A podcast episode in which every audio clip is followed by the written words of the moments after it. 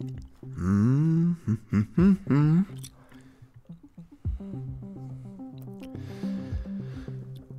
Og klokken er syv.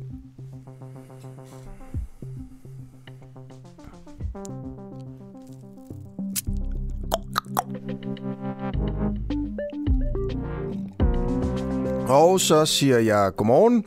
Det er fredag morgen, og det er øh, helt vildt, der sker, det der sker for tiden i Mink-kommissionen. Øhm, spørgsmålet er, om tiden nærmer sig for en rigsretssag her øh, for Mette Frederiksen. Ligesom det, der sker med Støjbær for tiden. Og her til morgen, der har vi her på Den Uafhængige skrevet en sms til alle medlemmer af Folketingets retsudvalg, for at høre, om de vil være med i løbet af de næste to timer for at snakke om muligheden for en rigsretssag mod Mette Frederiksen på baggrund af Mink-kommissionen. Vi kommer til at dække det meget, og det har vi også gjort. Øh, vidste Mette Frederiksen godt, at det var ulovligt, øh, da hun beordrede, at alle danske mink skulle slås ihjel? Vi ved jo selvfølgelig, at det var ulovligt. Øh, og der er bare en del, der tyder på, at hun måske vidste mere, end hun har sagt, hun gjorde i den her sag. Fordi hvis hun vidste, så er det jo en kæmpestor skandale. Og hvis man skulle undersøge, om Inger Støjberg gav en ulovlig ordre, som det hed, øh, hvis det skulle undersøges af en rigsret, hvorfor i alverden skal det så ikke undersøges af en rigsret, om Mette Frederiksen gjorde akkurat det samme? Der er en masse om minkommissionen her til morgen. Godmorgen og velkommen til. Øh, jeg hedder Asger Jul, og om cirka et kvarter, der kommer Sianne, øh, hvad hedder hun til efternavn? Sianne Nielsen hedder hun fra Dansk Folkeparti. Hun stiller op øh, i, i København til kommunalvalget herind og siger, at det skal simpelthen være fuldstændig slut Øh, med studietur til udlandet for kommunal bestyrelsesmedlemmer i hele landet. Det er en dårlig idé. Det bør stoppes omgående. Og jeg vil simpelthen selvfølgelig bede hende om at føre bevis for, at det ikke fører noget godt med sig at tage til udlandet og lære noget, og så komme her hjem og så indføre det i en dansk kommune, eller måske undlade at indføre det, hvis, hvis man har fundet ud af, at det er en dårlig idé ved en, ved en rejse til, til udlandet. Det er jo noget, som mange politikere, øh, kommunalpolitikere gør og har gjort gennem årene, altså rejse ned til Lyon for eksempel og se på gadebelysning dernede for at se, altså, er, det, er det rigtig, rigtig godt i Lyon, og så kunne man jo indføre det i en, øh, i en dansk kommune. Det er faktisk ikke noget, jeg finder på, det med Lyon. Det er ligesom en, øh, en ting i danske kommuner. Jeg, jeg har selvfølgelig også lige tjekket dagens øh, nyheder og gør det løbende, mens jeg sidder i studiet. Og, og toppen, i hvert fald på ib.dk her til morgen, er en ret opsigtsvækkende sag fra Hollywood, hvor øh, den store stjerne Alec Baldwin har skudt og dræbt en filmfotograf, og øh, han har også skudt og såret en, en instruktør på en film, han var ved at indspille, og det var angiveligt en ulykke med en rekvisit pistol, som af en eller anden grund øh, var, var let. Øh, og han har så simpelthen altså, dræbt en, en fotograf.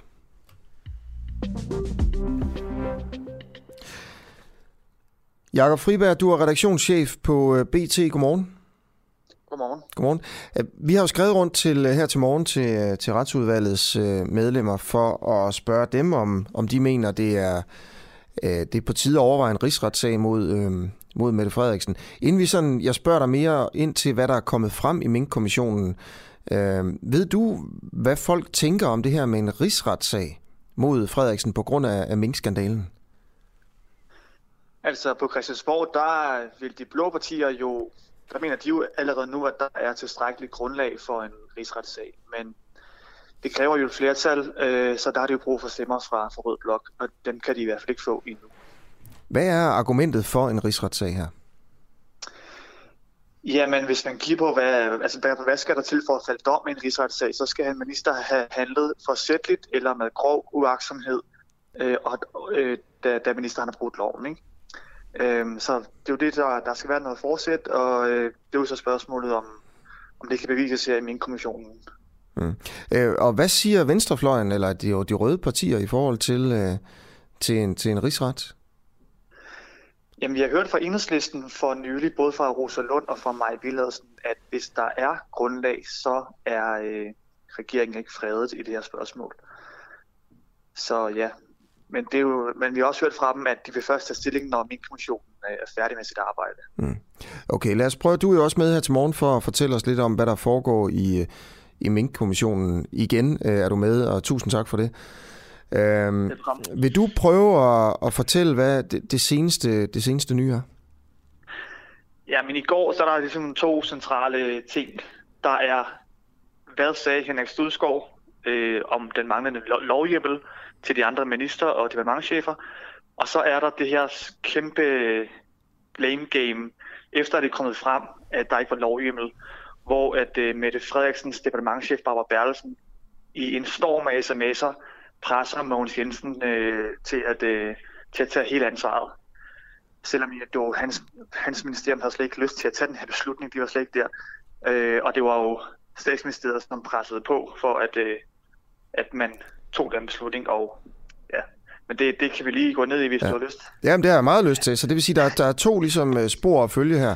Det ja, ene er, er hvordan, øh, hvordan øh, statsministeriet øh, og den helt store embedsmand und, lige under Mette Frederiksen, hun, øh, man kan simpelthen se på sådan nogle sms'er, der jo aldrig var beregnet til at komme frem i offentligheden, at hun gjorde alt, hvad hun kunne for at tage Mogens Jensen, og så bare smide ham ind under den første og den bedste bus, så han skulle tage skraldet.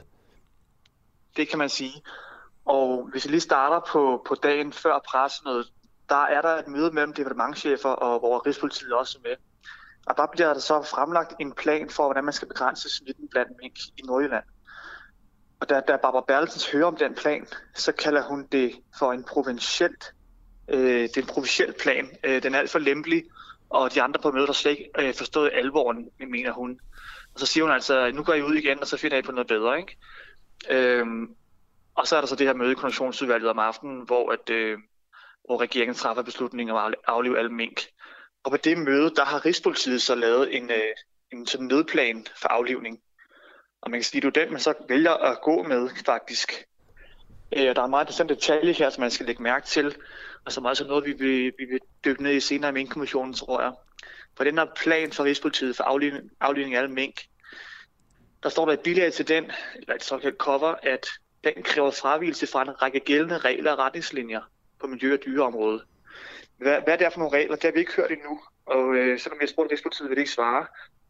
Så det håber jeg, at den kommission også kommer ind på senere, fordi der har vi jo en klar, en klar advarsel om, at den plan, de faktisk går med, den, den øh, kræver fravigelse fra en, fra en række øh, regler. Ja, og altså, når du siger, at planen kræver fravigelse fra en række regler, kan man sige det mere øh, direkte? Nej, for vi ved ikke, hvad det er for nogle regler, de henviser til. Øh, så det bliver spændende at høre Rigspolitichefen, hvad der var for nogle øh, regler, de, om, det var, om det var en lov, eller, eller hvad det er. Hvad kunne det være andet end, end en lov? Jamen, det ved jeg heller ikke. Det ved jeg heller ikke. Nej. Men, øh, så, ja. okay, men, så Rigspolitiet vidste i hvert fald, at, at, at det var i strid med reglerne, det man havde det, tænkt det, sig at gøre. Det fremgår tydeligt, ja. Men øh, hvis vi så hopper frem til, at... Øh, til, til den 9. november, der er det jo her kommet frem, at, øh, at der ikke var lovhjemmel. Og dagen efter den 10. november er der spørgetime i øh, Folketingssalen, og øh, så, så op til den her dag, der, der er der virkelig pres på, for hvem skal tage ansvar for den her sag. Og der kommer så den her byge af sms'er fra øh, Barbara Berlesen til Mogens Jensen, departementchef, og hun skriver, hvornår kommunikerer I og lægger jeg og ruller jer, som vi vente? Og så skriver hun, at hvis han forsøger at kaste over på andre her over regeringen, så kommer det til at ramme ham selv endnu hårdere. Så samtidig med, at hun skriver de her sms'er, så skriver hun så nogle mails rundt til sine medarbejdere i statsministeriet, hvor hun skriver, at nu må vi holde Mogens Jensen ud i strakt arm. Øh, og Mette Frederiksen skubber han tilbage, hvor han hører til, som ansvarlig for sit område. Så der går virkelig, øh, ja, virkelig, virkelig en, en hård indsats fra statsministeriet på, at øh, Mogens Jensen han skal tage hele ansvaret for den her sag. Han skal tage hele ansvaret. Hun skriver også på et tidspunkt, Barbara Bertelsen, som er fuldstændig central her, altså departementchefen i statsministeriet, at øh, det her, det gælder regeringens liv. Ja. Hvor, hvorfor skriver hun det? Jamen, øh, hun er åben. Hun, ja, på det tidspunkt, der frygter hun åbenbart for, at øh, det her, det kan simpelthen koste regeringen magten. Og hun skriver det til, øh, til Henrik Stodskov, og han bliver så spurgt ind til den her sms, fordi der står at, øh, i den, at nu må I to ligesom finde ud af det. Og han bliver spurgt så, hvem er den anden i den her sms? Og så siger han i Studskov, at den anden, der har aktier i det her, det er Pierre Ockels. Så der har været altså, den daværende departementchef i Sundhedsministeriet. Så der har været en eller anden magtkamp mellem Per Ockels og Henrik Stødskov, som vi ikke rigtig har fået, fået rullet ud endnu, hvor, hvor ansvaret for skandalen måske er sådan, øh, ja, flyttes rundt mellem de to. Okay. Og, og det er altså de to ledende embedsmænd, altså departementcheferne i henholdsvis øh, Fødevareministeriet og, og Sundhedsministeriet. Ja, ja. Øh, så altså, du ved, fordi der er også mange navne, og synes jeg mange forskellige sådan, ja, embedsmænd, der, der sådan bliver, bliver smidt på bordet her. Hvis du skal, altså, skal prøve at sige det sådan helt overordnet, hvad er det så, der foregår i de her dage? Jamen, altså, i, i dagen op til beslutningen, så er det klart, at det er statsministeriet og sundhedsministeriet, der presser på for, at man skal aflive alle mink. I Fødevareministeriet og i, i deres embedsværk og i Fødevarestyrelsen, der er man slet ikke der. Og vi hørte også fra en øh, veterinærdirektør i Fødevarestyrelsen, at da hun hørte om regeringens beslutning, der var hun simpelthen i granatschok og var berørt over det. Fordi de arbejdede stadig på en dvalemodel, og de havde tæt kontakt til de her minkavlere. Så hun vidste ligesom, at, at det her det, det ville gå ud over alle de her ja, minkavlerfamilier. Så det er statsministeriet og sundheds, sundhedsministeriet, der ligesom presser på for at tage den her beslutning. Øh, det, det, det kom også frem i går, og der kom yderligere detaljer frem om det. Men da så det kommer frem, at der ikke er lovhjemmel til det, der, øh, der bliver alt kan man sige, ansvar lagt over på Fødevareministeriet og Mogens Jensen. Okay. Øh, så det her med, øh, jeg tror, det, det der også er mange, der, der går op i, det går jeg i hvert fald op i, det er, vidste Mette Frederiksen, eller de andre minister, at det var ulovligt at slå alle mængdene ned, da man gjorde det. Er vi kommet tættere på, på et svar på det spørgsmål? Øh, nej, det vil jeg ikke sige. Vi kan konstatere, som vi altid kunne konstatere, eller lige siden øh, november sidste år, at hvis de havde læst materialet til mødet, som de deltog i, så ville de vide, at der ikke var lovgivning til at lukke erhvervet. De vil også vide, at den her plan for aflivning, som de jo vælger, at den kræver fravigelse fra en række regler. Så hvis de har læst materiale til mødet, som minister jo forventes at skulle læse, ja. så vil de vide det. Okay. Så de havde nogle papirer til det møde, hvor de skulle beslutte det, og i de papirer stod, at det var ulovligt, det de havde været i gang med at beslutte. Spørgsmålet er bare, om de bladede hen på den side af det, du siger. Jamen, det er, det er, i, hvert fald, øh, det er i hvert fald det, der fremgår af, de, af det skriftlige materiale, der er til mødet. Vi hørte så fra Henrik Studsgaard i går, om det blev drøftet på mødet, om der var lov, øh, lovhjemmel til at aflive alle mink, og det siger han, det blev ikke drøftet.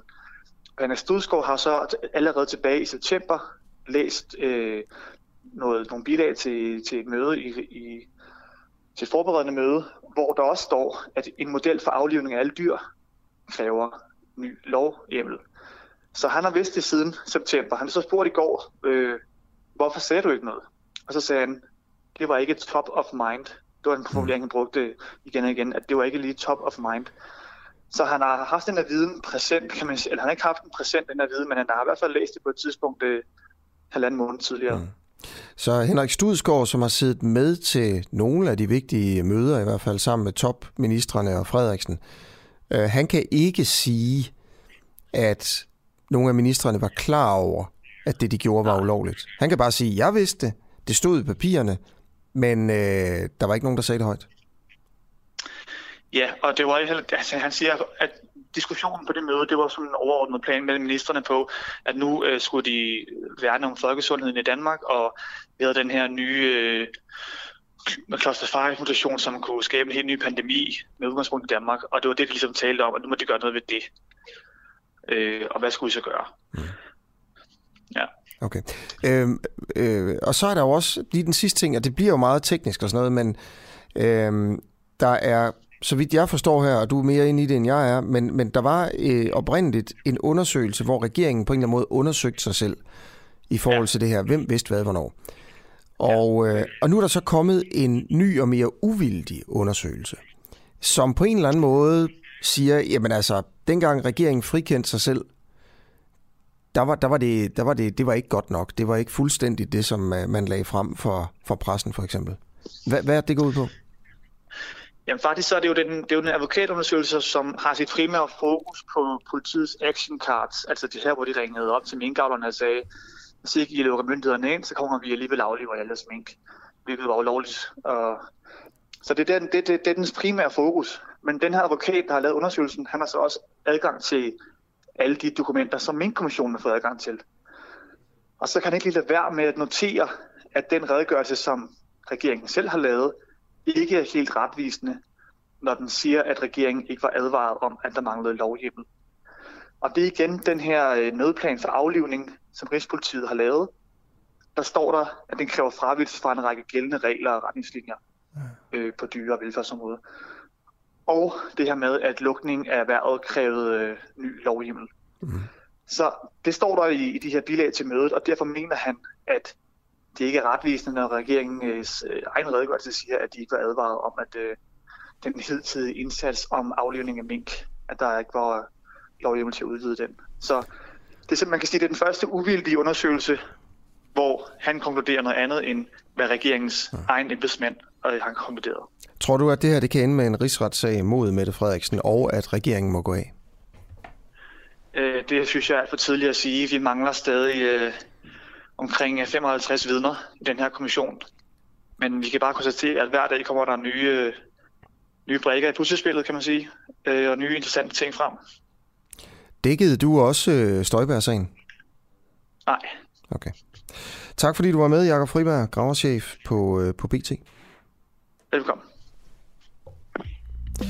Ja, lugter det her af en rigsretssag mod statsminister Mette Frederiksen, så øh, skriv ind til mig og til programmet her øh, på, på kommentarsporet på Facebook, hvor vi jo selvfølgelig er live som sædvanligt. Du kan også øh, skrive en sms øh, på 1245, så skal du bare skrive DUA, D-U-A-H, et øh, mellemrum, og så simpelthen bare din besked. Lugter det her af en rigsretssag mod Frederiksen? Du lytter lige nu til en uafhængig morgen. Kritisk, nysgerrig og levende radio, som politikerne ikke kan lukke. Vi sender live alle hverdage fra klokken 7 til 9. Lyt med via vores app på DK4 DAB, fra vores Facebook-side, eller hvis du bor i hovedstadsområdet på FM-båndet 102,9. Tak til dig, som gør det muligt. Jeg har BT med i studiet i dag øh, og stiller spørgsmålet på baggrund af en artikel her. Øh, er politikernes studietur spild af skatteborgernes penge? Der er nemlig et øh, stort billede af af dig, Janne Nielsen. Godmorgen. Godmorgen. Godmorgen. Øhm, du er, du er med, med Dansk Folkeparti, stiller op til kommunalvalget i København. Ja, det er rigtigt. Og så står der her, at du vil stoppe skattebetalte studieture.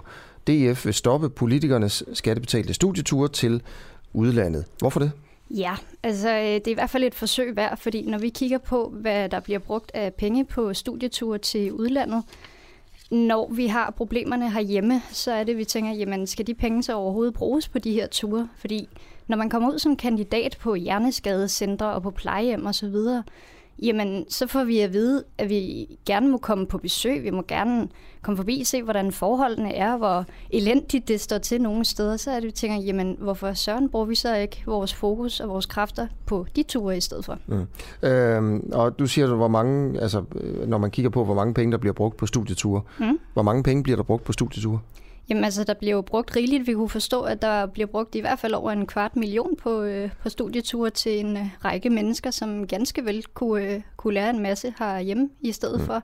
Og dermed ikke sagt, at de slet ikke lærer noget på studieturene. Men må det ikke komme i anden række? Det synes vi. Ja, så du siger drop, drop studieturene. Hmm. Øh, kan du på en eller anden måde føre bevis for, at man ikke har øh, fået noget ud af de her studieture? Jamen igen, man har da sikkert fået et eller andet ud af det, at tage, øh, altså komme ud og tage tingene i øjesyn, og hvordan de gør det i Paris eller Amsterdam, eller hvorhen, og hvad angår øh, trafik, eller om det er øh, hasproblemer, eller hvad, hvordan man løser problemerne. Men man må bare sige, jamen skulle vi nu ikke kigge på kernevelfærden alt først, og hvis vi kommer ud og ligefrem taler med de her mennesker, taler med dem på plejehjemmene, skadecentrene og hører, jamen, hvordan har I det? Føler I, at dem, der passer på jer, at de får stresset, eller hvordan? Jamen, så må det da komme først frem for at se, hvordan de gør i andre lande. Ja. Har de ikke været ude på, øh, på de steder og snakke med de danske? Det skulle man mene, men indtrykket er også bare, at nej, nej, nej. Der er to sekunder, du siger, at de burde i stedet for at tage ud og se på de danske Ja, eller skrue op for det i hvert fald. Altså skrue op for, for borgernærheden, så at sige. Simpelthen lære de her steder bedre at kende. Ja, så altså jeg, jeg prøver at finde ud af, om det her er en eller anden form for sådan DF-valgflæsk selvfølgelig, ikke også? Hvor man siger, jamen bare ikke tage til udlandet. Koncentrer jer om problemerne i Danmark. Det er ja, selvfølgelig altså også derfor, det... man tager til udlandet, det er for at løse nogle problemer jo, i Danmark. Det... Men, men du siger, at man skulle i stedet for tage ud til nogle danske institutioner og snakke med dem. Og så spørger der så, har man da ikke gjort det? Og så, hvad, hvad er dit svar til det? Jo, selvfølgelig har man det, men at Men er der det så, bliver man skal- skruet op for det i man- valgkampen, det er det sådan lidt, jamen hvorfor skal det lige være valgkampen? Fordi når vi får alle de her forskellige øh, invitationer, kom og se, hvordan det foregår, og når man så kommer derud, så får man at vide, jamen vi har faktisk brug for det og det og det. Så tænker jeg lidt, jamen hvorfor søren hører vi først om det nu?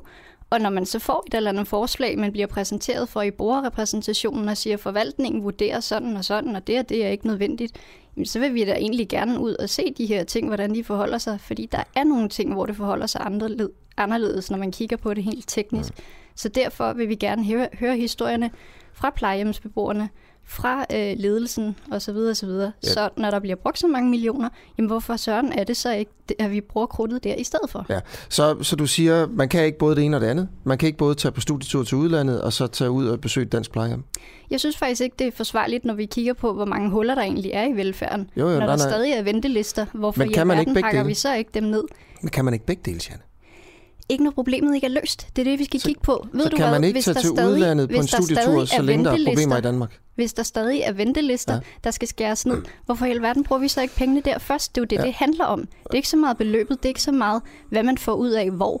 Jamen, som jeg også skrev, om det så var Einstein, vi besøgte, helt ærligt, hvis der stadig mangler øh, plejehjems, øh, altså dem, der passer på, på plejehjemsbeboere, så lad os da få styr på det først. Okay, så det er simpelthen pengene, du taler om. Øhm, nu har for Det eksempel... penge og nærheden. Ja, pengene. øh, Så otte personer fra Kultur- og Fritidsudvalget har i 19 været afsted til Berlin. Ja, Det er i, skriver øh, jeg, ja. Det er i Københavns Kommune, det her. Det kostede 87.000 kroner. Man har, der har været ni personer i Amsterdam i 2018. Det kostede 77.000. Der har været 30 personer i Lyon Mm. i 2018. Det kostede 263.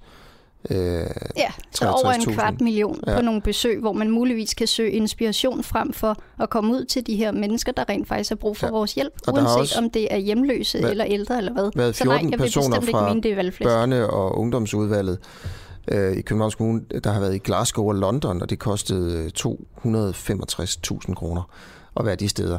Det er sådan tallene her. Mm. Øhm, og hvad fik de ud af de her ture? Ja, det synes jeg da egentlig, at vi skal spørge dem om. Samtidig med, at vi spørger dem om, er det egentlig fair, at man tager til udlandet Men- som men- det allerførste? Så nu spørger jeg dig, Mm. fordi det er jo dig, der gerne vil have stoppet noget. Ja. Øhm, jeg går ud fra, at du har have- undersøgt, om man har fået noget ud af at bruge de her penge på at tage til udlandet. Jeg synes ikke, Har- at der har er man- kommet nok ud af det, siden Hvad er der vi ikke har ud af fået det? vel- velfærden. Det må vi jo så spørge dem om. Jeg har jo ikke været med på studieturene, for jeg er bare Nej. suppleant. Men har du ikke undersøgt, hvad det er? Du vil gerne skrotte noget, Mm. som der bliver brugt penge på. Ja. Hvilket altid er en god idé at debattere, ikke? Mm. Og så spørger jeg dig så, øh, det du gerne vil skrotte, hvad, har, hvad er det gode ved det? Fordi det skal man på en eller anden måde også tage hensyn til. Så hvad har, det, kan du, det har du overhovedet ikke undersøgt, eller hvad? Hvad de har fået ud af det? Jamen ved du hvad, altså det handler om mavefornemmelsen, når jeg kan se, at der er ventelister til psykiatrien, når Ja. jeg kan se, at beboerne på plejehjemmet, de har det stadig ikke godt. Hvad kommer det så mig ved, at der er nogen, der har været ud, ude at søge inspiration i udlandet og Ja. fundet ud af, jamen måske er der nogle maskiner, der kan bruges mere optimalt. Måske er der, ja, sørme, er der nogen, der siger, at has det er godt for det ene og det andet, Mm. hvis vi legaliserer det. Men, Så nej, det er ikke i orden. Og nu kan man sige, nu har vi så heldigvis lige fået en halv million kroner til, øh, til dyrlægehjælp til øh, hjemløse hundeejere. Det er da også fantastisk. Helt ærligt, prøv lige at tænke på, hvis de penge de var blevet brugt i udlandet på en eller anden tur. Jeg synes ikke, det er i orden. Nej, det, så for eksempel har Sundheds- og Omsorgsudvalget været i England. Ja. For at finde ud af, hvordan man kan lave bedre sundhed og omsorg i Københavns Kommune. Mm. I Danmark. Hvorfor tænder Også- man så ikke så- på computeren og finder ud af det? Helt ærligt, vi har Skype, Ja. ja. vi har telefon, vi har alt muligt. Ja. Så Men- tag den der der i første omgang. Og hvorfor gjorde de ikke det? Ja, det må vi jo spørge dem Det har om. du heller ikke spurgt om. Du Det ved, kommer jeg du ved til. ingenting om det, du... Og altså, det, det vil så- jeg absolut mene. Jeg ved hvad- en masse om, hvad hvad der er de- mangler af velfærd. Så, hvad, jo, jo, men hvad har de Ja. lært på de her ture? Det kan jo godt være, at de har lært noget, Janne. Ja, og lige så snart vi stiller Og- medlemsforslaget på Rådhuset, så er det absolut noget, vi kommer til at afdække. Og Ja, jeg tvivler på, at ikke? argumenterne de er lige så gode, som at vi bruger pengene her Nu, hjemme nu er jeg, så det forstår jeg ikke, hvorfor undersøger man ikke først? Og Hvad er det, du vil undersøge, det når du stadig ved, at forholdene ikke er i orden herhjemme? Hvad er det, du vil undersøge? om, øh, altså, hvad de har fået ud af de her ture? Hvad de har lært Okay. på turene, om det, de har lært, er blevet implementeret, om det har haft en rigtig god effekt for Okay. sundheds- og omsorgssektoren, for eksempel. Ja. Ved at snakke med dem. Men når effekten den så stadig ikke er i orden herhjemme, når Ja. der stadig er ældre, der ligger i øh, sengen og venter på at blive hentet op, når der stadig er veje, der bumler rundt omkring, fordi ja. der ikke er handicapvenlighed, Jamen, hvad så? Hvad er det så? Jamen, så er det fint, man har lært noget. Men skulle vi så ikke se at komme i gang for alvor? Ja. For der er masser af ting, der mangler. Okay, du er ikke til at rokke, Janne. Nej, det er ikke. Suppleant til borgerrepræsentationen for Dansk ja. Folkeparti i, øh, i København. Tak fordi du kom, øh, du kom ind i studiet. Jamen selv tak. Og jeg kommer til at fortsætte øh, den her debat, fordi spørgsmålet er om, om de her ture, øh, om man får noget ud af det. Jeg skal snakke med en, der har været på sådan nogle ture her, ja. øh, fra de radikale, som, øh, som fortæller om, hvad han har fået ud af det.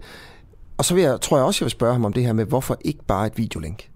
Ja, altså, det glæder mig hvad til er at det i virkeligheden, man, man kan få ud af at tage til udlandet, øh, i stedet for bare at altså være på Teams og tage et møde Ja, og over, hvordan over kan det være, at det er så meget vigtigere, end at skære ned på ventelisterne? Det vil jeg også rigtig gerne vide. Så det glæder mig til at høre.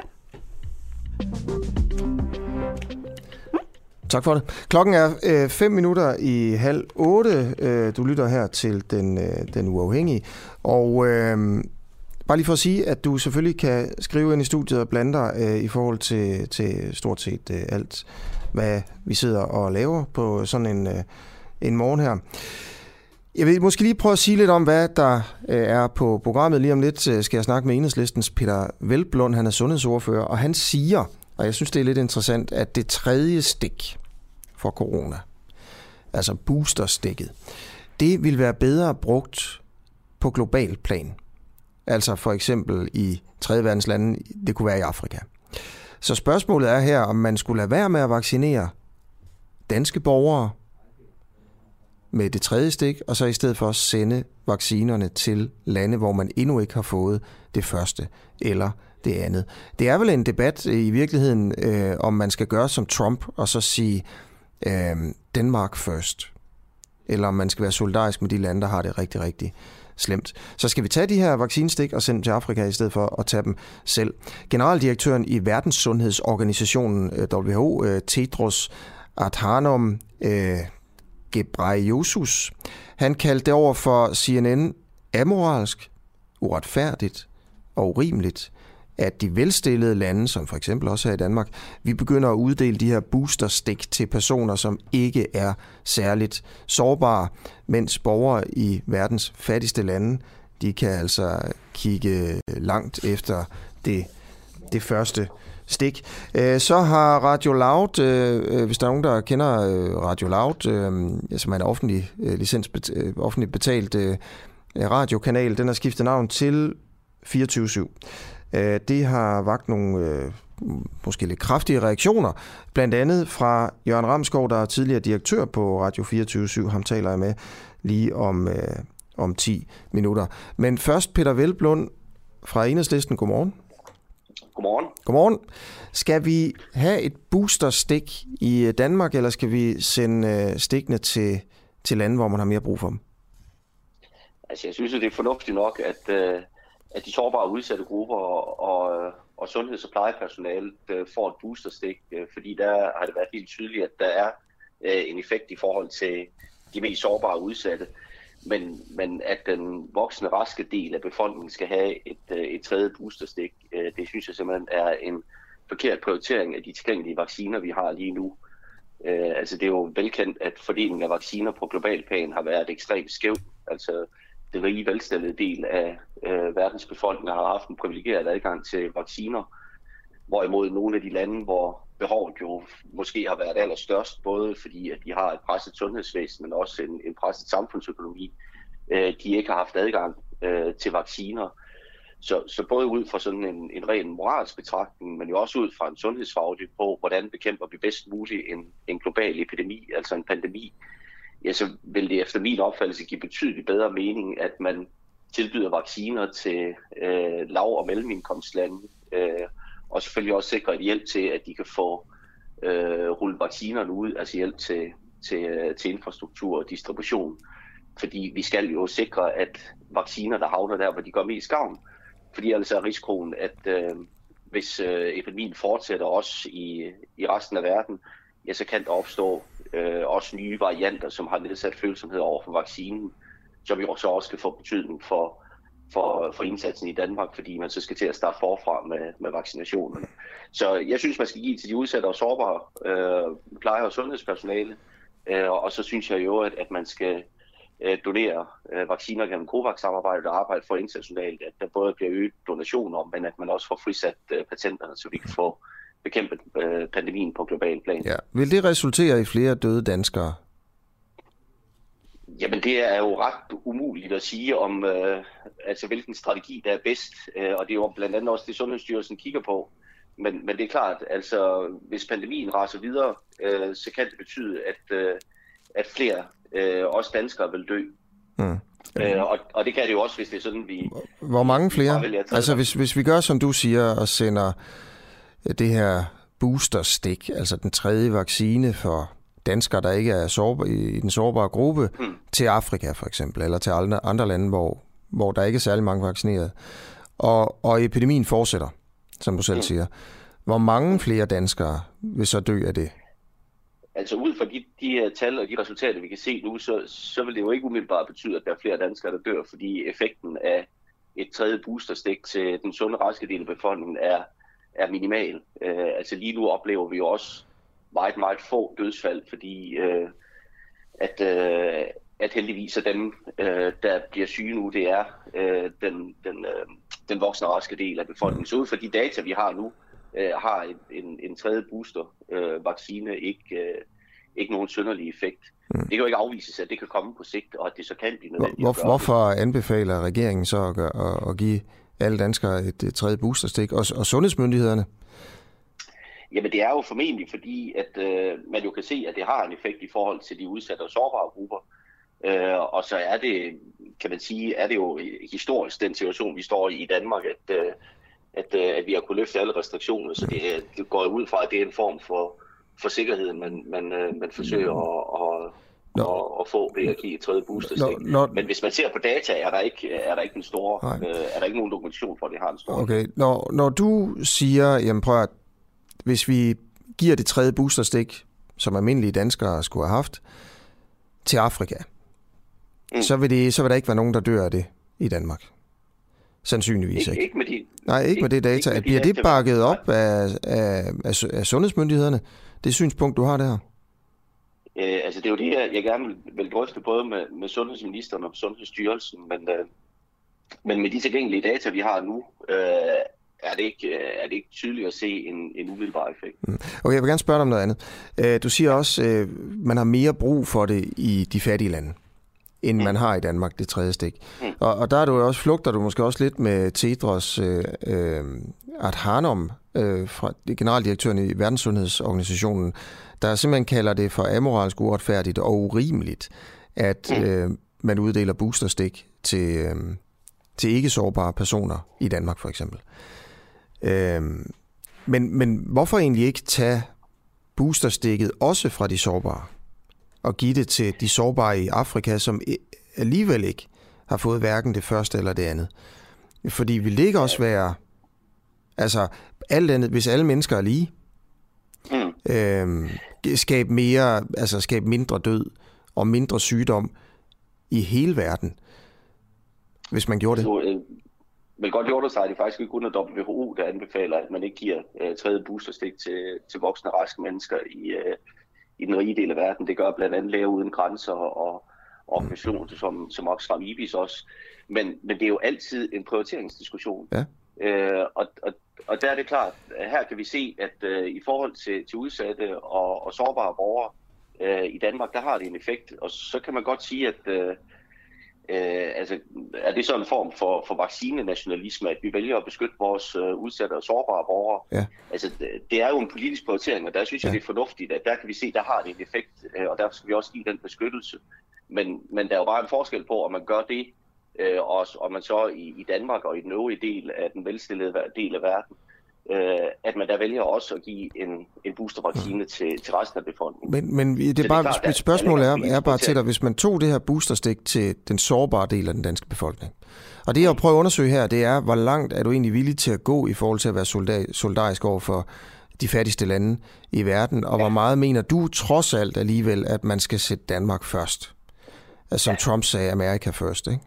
Så, så, så der er du måske også en lille smule. Så hvis man tager det sidste boosterstik over for de sårbare i Danmark. mm. og sagde, okay, der er ikke nogen sårbare i Danmark, der får det tredje stik. I stedet for, så sender vi det til Afrika, til, til sårbare mennesker i Afrika, der ikke engang har fået det første eller det andet stik. Mm. Hvor vil det her boosterstik, de her vacciner så gøre mest gavn sundhedsmæssigt? I Danmark eller i Afrika? Det vil det formentlig øh, i Afrika. Det, det, vil, det vil være svært at, sige, at svare helt definitivt på, fordi så skal man ind og se på, på de konkrete tal i forhold til tredje boosterstik. Mm. Men, men det, jeg vil sagtens købe din, øh, ja. din, din præmis og sige, jamen okay, der, der, der er det jo rigtigt, der vil jeg også være villig til at sige, jamen øh, en, øh, en, en vis form for, for vaccinenationalisme øh, vil jeg være villig til at acceptere, fordi jeg synes, vi har en forpligtelse til også at beskytte vores sårbare og udsatte grupper, og her kan vi se, at der er en effekt. Men, men det ændrer ikke på den, på den grundlæggende forudsætning, nemlig det, at adgangen til vacciner er ekstremt skæv, og det er også noget, man skal gøre noget ved øh, på global plan. Og det handler jo både om at kunne donere vacciner, men det handler jo lige så høj grad om, at, øh, at vi skal have frisat patenterne. Altså vi oplever lige nu, hvordan store medicinalvirksomheder har gigantiske profitter, øh, blandt andet med baggrund i, øh, i vacciner. Øh, altså at de har tjent kassen på det her. Og der kan man sige, der var det jo mere rimeligt at sige, jamen de har også en forpligtelse til at frisætte patenterne. Øh, så, så, øhm, så hvad hedder det, vi kan udnytte den produktionskapacitet, der er på, på global plan, hvilket der jo er flere lav- og mellemindkomstlande, der har anbefalet man til Danmark at være med til at modarbejde. Men, men der er det jo også, det er jo heller ikke fordi, jeg siger, at, at medicinalindustrien ikke skal have lov til at tjene penge på det, selvom det bedste ville være, hvis de slet ikke, øh, hvis de slet ikke gjorde det. Men, men, øh, men der er bare en forpligtelse til også at tage et større globalt ansvar ja. i dag. Øh, der er en sms her fra Henrik, øh, der skriver, har enhedslisten noget konkret belæg for, at det vil hjælpe på produktionen af vacciner, hvis man ophæver patenterne? Ja, altså det er i hvert fald et, øh, et, øh, et forslag, der er kommet fra flere øh, lav- og mellemindkomstlande, og som også er bakket op af, øh, af flere internationale organisationer, øh, blandt andet også øh, WHO. Øh, Biden i USA har jo også bakket op omkring ideen. Og der er ikke nogen tvivl om, at det er ikke, nogen, det er ikke noget quick fix. Det er jo ikke sådan, at man bare kan, kan knalde en, øh, en, øh, en fabrik op i løbet af en måned, og så kan man begynde at producere vacciner. Men jeg tror ikke, der er nogen tvivl om, at øh, det vil have en effekt, fordi der står lige i produktionskapacitet, altså blandt andet i Indien, øh, som jo er, er dygtige øh, hvad hedder det, både øh, medicin- og vaccineproducenter. Øh, og, og vi kan jo, ser jo også, at, øh, at nogle af de store producenter, de også øh, sælger deres, øh, deres licenser. Øh, så der er ikke nogen tvivl om, at det at frisætte licenserne vil have en effekt. Øh, det vil ikke være en, en game changer som sådan, men det vil sikre, at der bliver en større adgang til, til vacciner i lav- og mellemindkomstlande. Men det er klart, det vil også kræve, at man gør en indsats for at styrke øh, distribution og, og logistik i, i de lande, hvor man skal rulle vaccinerne ud. Mm.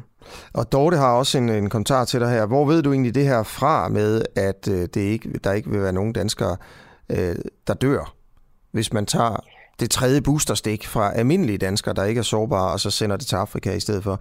Så skriver Dorte, hvor ved han det fra? Han har øh, om nogen fulgt de danske myndigheders råd og har haft et forsigtighedsprincip. Nu er han pludselig ekspert og mener, at han selv kan bestemme. Vi, vi, vi ved jo stadigvæk intet om fremtidens pandemi, skriver altså Dorte. En, en kort kommentar til det. Nå, vi ved jo noget, og der, der ligger jo nogle data på, hvilken effekt det har i forhold til, til tredje øh, boosterstik. Og der er der bare ikke nogen dokumenteret effekt i forhold til, til raske og sunde mennesker. Okay. Og, og det er klart, at den her, det er jo Sundhedsstyrelsen, der i sidste ende øh, bestemmer, men, øh, men derfor har vi også muligheden for at, at komme vores politiske input til. Ja. Okay, Peter Velblund, øh, jeg vil lige spørge dig om den sidste ting, øh, og det er en sådan ting, som du ikke behøver at svare på. Nå, det er bare... Det er et spørgsmål. Ja, men har du noget med mink og mink-sagen at gøre? Øh, ja. Har du det?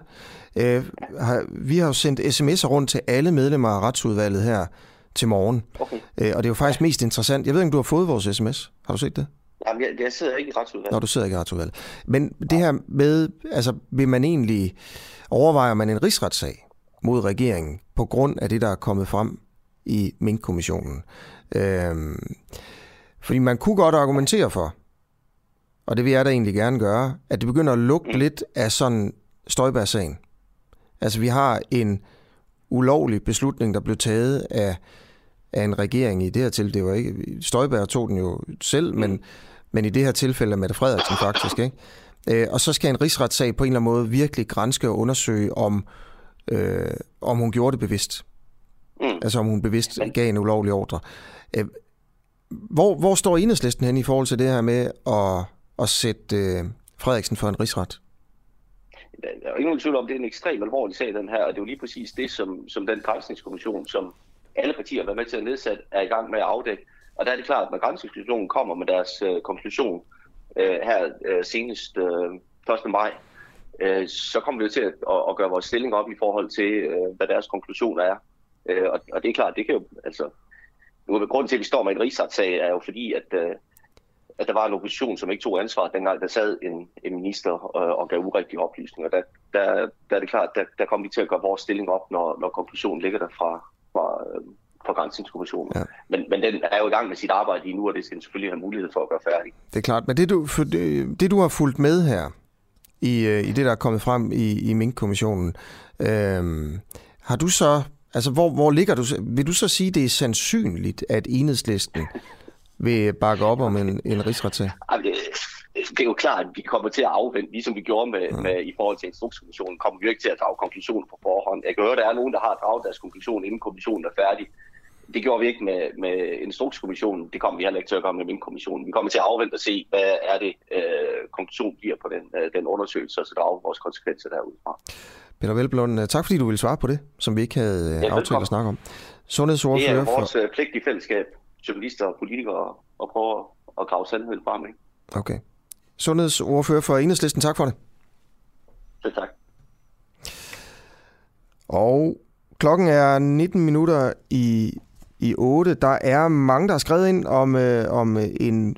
Altså, jeg stiller jo spørgsmål her til morgen skulle man øh, skriger det på en eller kalder det på en rigsretssag mod Mette Frederiksen i forhold til det der sker i øh, i Mink kommissionen her. Øh, og så er der flere, der skriver, selvfølgelig har Mette Frederiksen vidst, hvad der foregik. Politikere og embedsfolk udviser en mangel på respekt for demokratiet. Der er det er befolkningen, der kommer til at betale for deres kommissioner, skriver altså Karsten. Øh, og, og flere skriver om her, det er Jakob Svendborg, han skriver, jeg synes ikke alene, at det lugter af en rigsretssag, det skriger på en rigsretssag. Sagen er derudover langt mere alvorlig end sagen mod Inger Støjberg. Mink-sagen er decideret til sidsættelse af grundloven og lovgivning. Det var i øvrigt et borgerforslag, der udmyndtede sig i en hæftig debat i Folketinget, hvor samtlige blå partier bakkede op om en rigsretssag mod Mette Frederiksen. Og så har radiokanalen Radio Loud skiftet navn. Uh, Radio Loud hedder ikke længere Radio Loud, men 24-7. 24-7 er simpelthen genopstået som en radiokanal øh, i går aftes. Og øh, spørgsmålet er så, øh, om øh, det er helt fint, øh, eller om det på nogen måder er... Øh, er problematisk. Der er flere, der er ude og kritisere, at øh, Radio Loud skifter navn til 24-7. Men hvad er egentlig problemet i det. Jørgen Ramskov, du er tidligere direktør for, for øh, Radio 24 Godmorgen. Godmorgen. Godmorgen. Hvad, hvad tænkte du, da Radio Loud lige pludselig skifter navn til 24 Jamen, jeg tænkte først, at jeg var meget skuffet, og så synes jeg faktisk, det er en lille smule ynkeligt, at et, øh, et brand, som øh, var et luftkastel fra starten, og som nu er, har tabt al luft, øh, at det så for at, at hvad skal man sige, redde sig selv i i 12. time tager navnet fra det stærkeste radiobrand, der var der, og som et uduligt radio-tv-nævn besluttede ikke skulle fortsætte. Så jeg synes faktisk, det er lidt ønskeligt. Jeg synes, man skal satse på at skabe noget selv, i stedet for at, øh, at kopiere andre. Hvorfor egentlig og det? det bliver en kopi af et navn. Jamen, det er jo, det kan, det, der er mange, der lever af at kopiere. Det kommer der sjældent noget nyt og spændende ud af. Jeg synes, at Radio 24 netop gjorde noget nyt og spændende. Vi kopierede ikke P1 dengang. Vi skabte vores eget brand. Mm. Og Radio Loud søgte og fik en sendtilladelse på at gøre noget andet end Radio 24 Så hvorfor fanden øh, skifter man så navn til Radio 24 Og helt klart og entydigt, hvad skal man sige, øh, låner øh, konceptet fra Radio 24 Det var det, man besluttede ikke skulle fortsætte. Det var det, man ville skabe noget nyt overfor Svendborg, noget helt nyt, unikt ungdomsradio. Ja. Når, når du siger mand, hvem er det så? Jamen, det var jo det, øh, dem, der søgte sendtilladelsen. Altså, der er jo der er jo flere, der står bag det her øh, øh, kaotiske og skandaløse projekt. Der er jo dem, der søgte dengang med noget, som var et luftkastel, og som jo efter to år har vist sig at være et luftkastel. Og så er der Radio TV-nævn, som, som var så udulige, at de ikke kunne læse, hvad der stod øh, på, på ansøgningerne, og som troede på et luftkastel. Så det er manderne. Okay. Prøv, hvis, hvis man nu er skatteborger her i, i landet, og altså, bare tænker, at det er vand under broen, og om en tidligere direktør synes, det er ynkeligt, at hans øh, brand bliver taget af nogle andre. Øh, det må han jo så gå og, og, og ligesom at klare derhjemme. Og, men, men man vil så gerne have bare noget så meget som muligt ud for sin, for sin, for sin penge. Jamen, ikke? Og, jamen altså, det, det, det, synes jeg er fint. Jeg vil bare lige gøre opmærksom på, at det, det er jer, der ringer mig op. Jeg ja. lever fint, og jeg kommer også til at leve fint i morgen. Ja. Øh, mit liv er ikke styrt sammen. Jeg øh, kommenterer på en, en, en proces ja. med offentlige midler, hvor man skaber en radio, man siger skal være Radio Loud og skal gøre noget for unge. Så opdager man, at det ikke holder vand, og så prøver man at gøre noget andet, og så bliver jeg skuffet over, at det brand, som var i konkurrence, og som var et kæmpe succesfuldt brand, nu lige pludselig bliver slæbt ind i manesien. Ja. Jørgen, Jørgen Ramskov, jeg nåede slet ikke lige at stille spørgsmålet, og det var, det var, jeg vil gerne have dig til måske at forholde dig til det positive ved, at man skifter navn til, øh, til 24-7. Øh, kan du se nogle positive ting ved det, for eksempel i forhold til, om det her det vil få flere mennesker til at lytte til taleradio, fordi at man nu tager, skifter et dårligt, altså et navn ud, som har øh, øh, en eller anden dårlig klang hos mange mennesker, til og så tager et navn, som har en god klang, et godt brand, det vil måske få flere mennesker til at lytte, det her det er mit postulat, til taleradio og til den her kanal, og dermed så vil man få flere, mere ud af skattekronerne.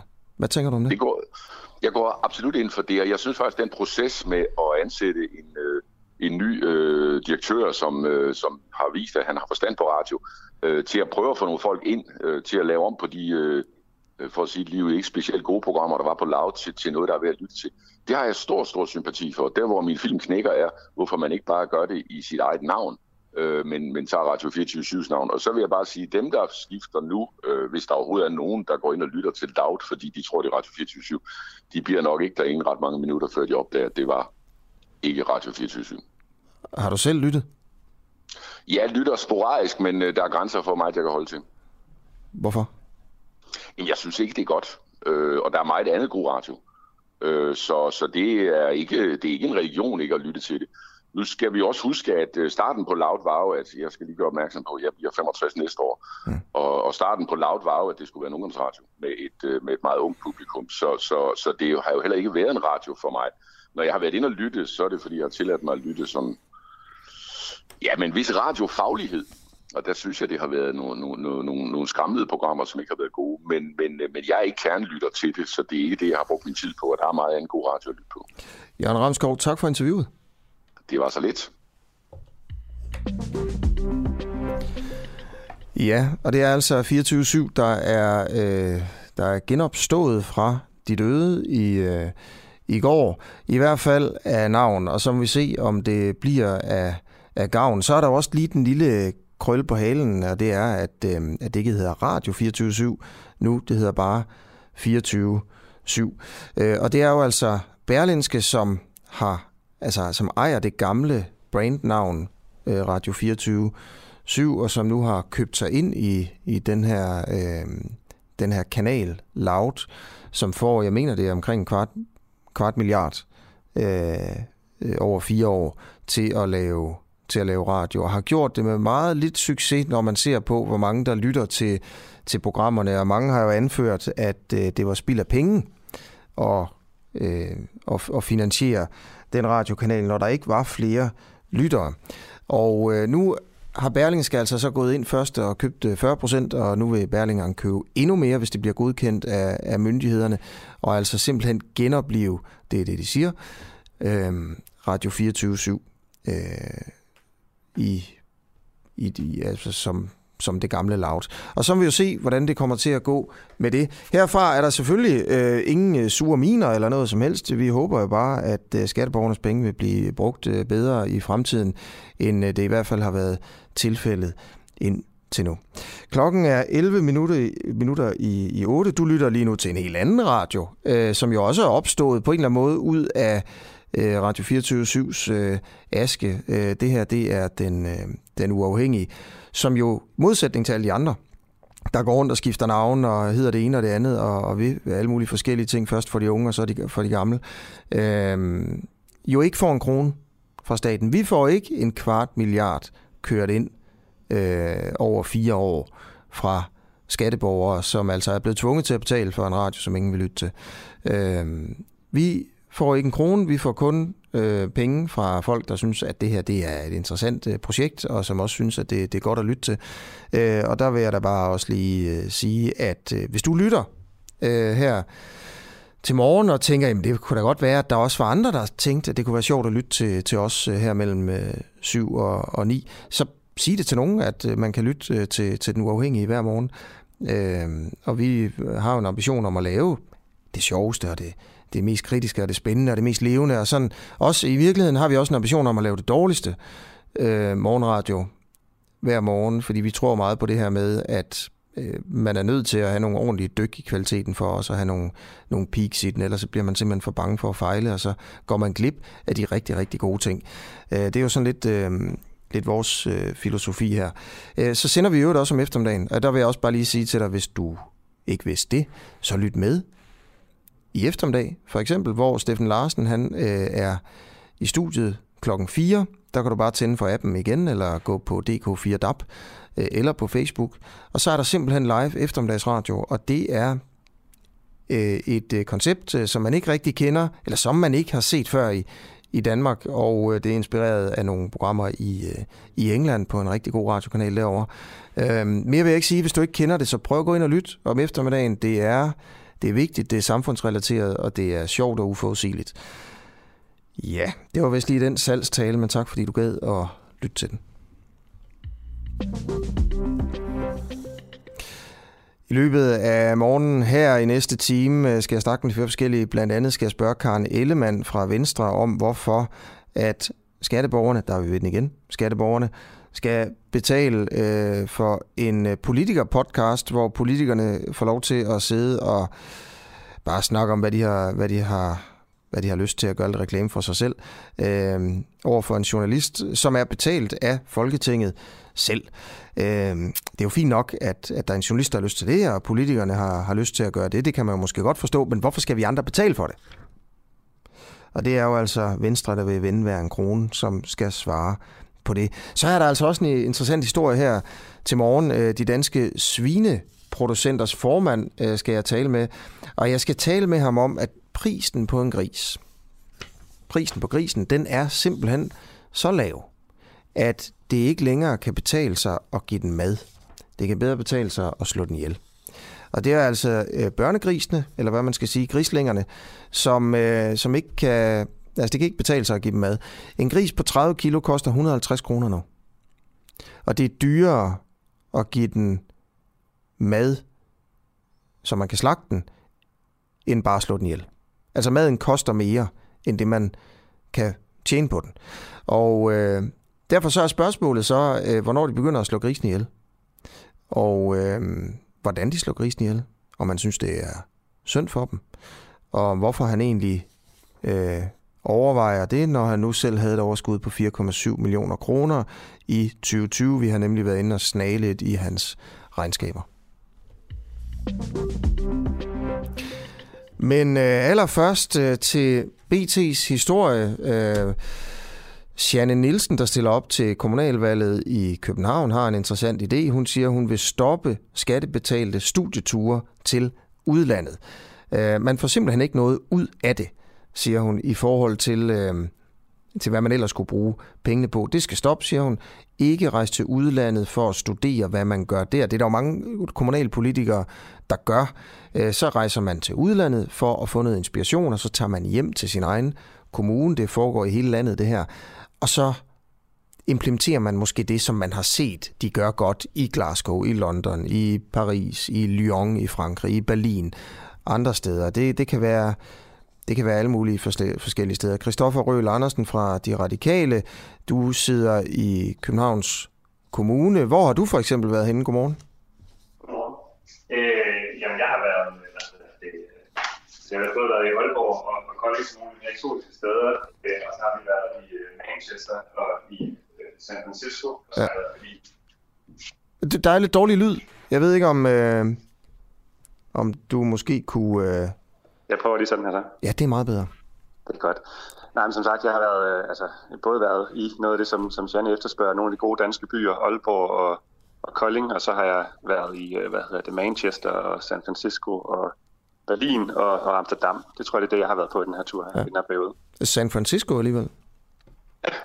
Hvad, hvad skulle ja, I derovre? Altså, det, var, det var med beskæftigelse- og integrationsudvalget, øh, hvor vi var over og se øh, dels, hvordan de arbejder med digitalisering, møde nogle af de store øh, hovedkvarterer, der, der arbejder med rekruttering. Øh, LinkedIn var vi inde og, og besøge og få et oplæg med nogle af deres øh, medarbejdere øh, på, hvordan de arbejder med at udvikle deres øh, rekrutteringsredskab.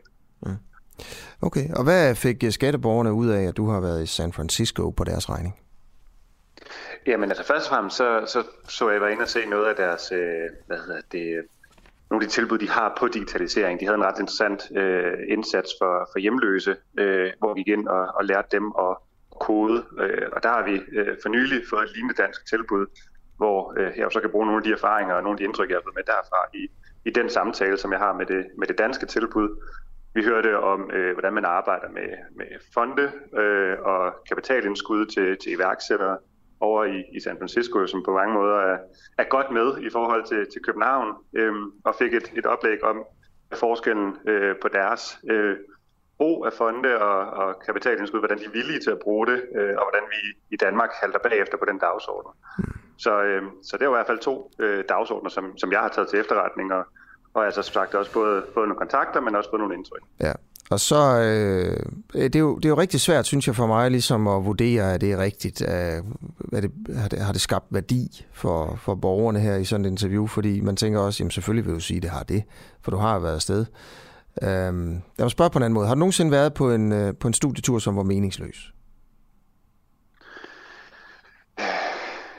Ja, det, det, det, det har jeg nok. Mm. Hvad var det for en? Jeg, jeg, jeg tror, øh, turen vi havde til Berlin var ikke så super godt øh, planlagt. Det var, det var meget forhastet. Øh, og det, det og det, og det altså nu, nu er jeg jo en af dem, som, som også da jeg snakkede med BT, som jeg refererer til, jo nævner, at klimahensynet er også noget af det, vi skal, skal tage op, og derfor skal vi også overveje dels, hvor mange ture vi tager på, og hvor vi tager hen. Men, øh, men til Berlin havde vi jo så taget øh, konsekvensen af at taget med bus øh, derned, hvilket betød, at bussen blev forsinket øh, i et par timer, og vi havde i forvejen ikke særlig lang tid dernede, hvilket betød, at da vi så kom derned, så havde vi et meget forhastet program.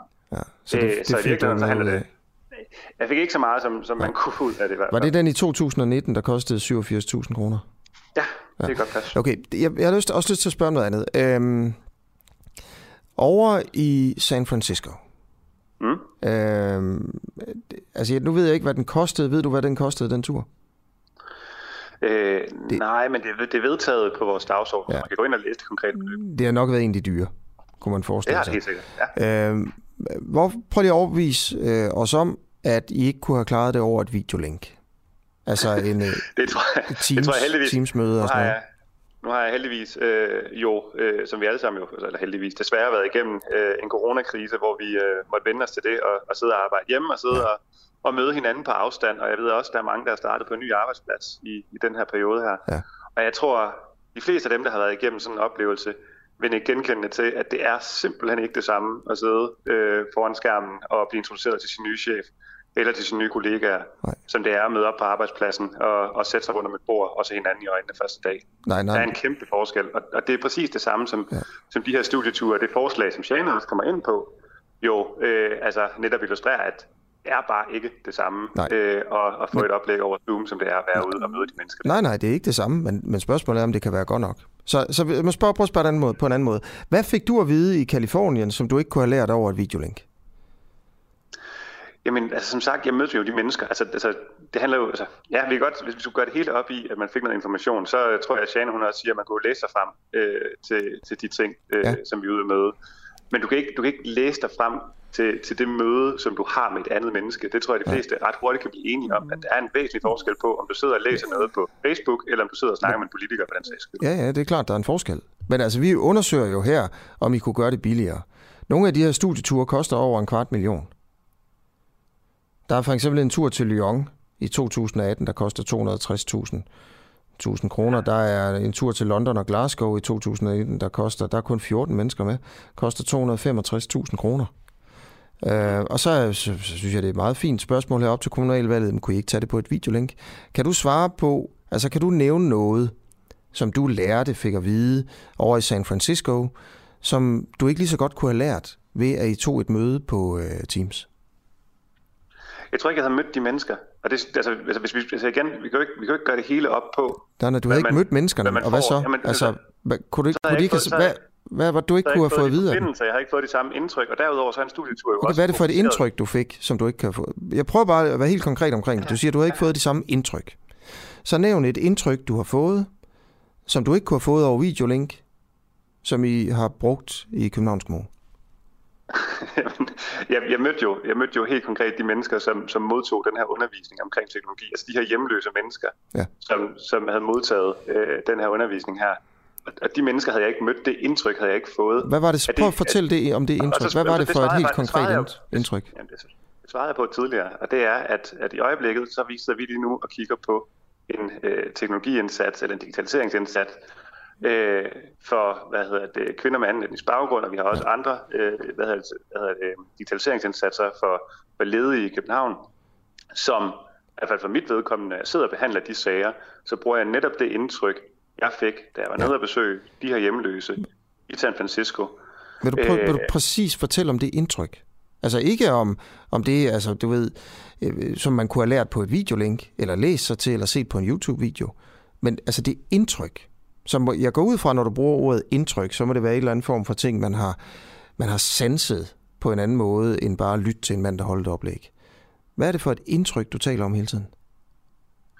Det, er, det var blandt andet, øh, hvordan de her øh, hjemløse, der, der havde modtaget den her digitaliserings, øh, det her kursus digitalisering, øh, havde taget positivt imod det. Øh, hvordan de ellers normalt, før de var kommet ind på det her, havde sovet ude i, i deres bil øh, som, som, som hjemløse og, og haft det svært, og nu i, i dag var i gang med at, at få en uddannelse.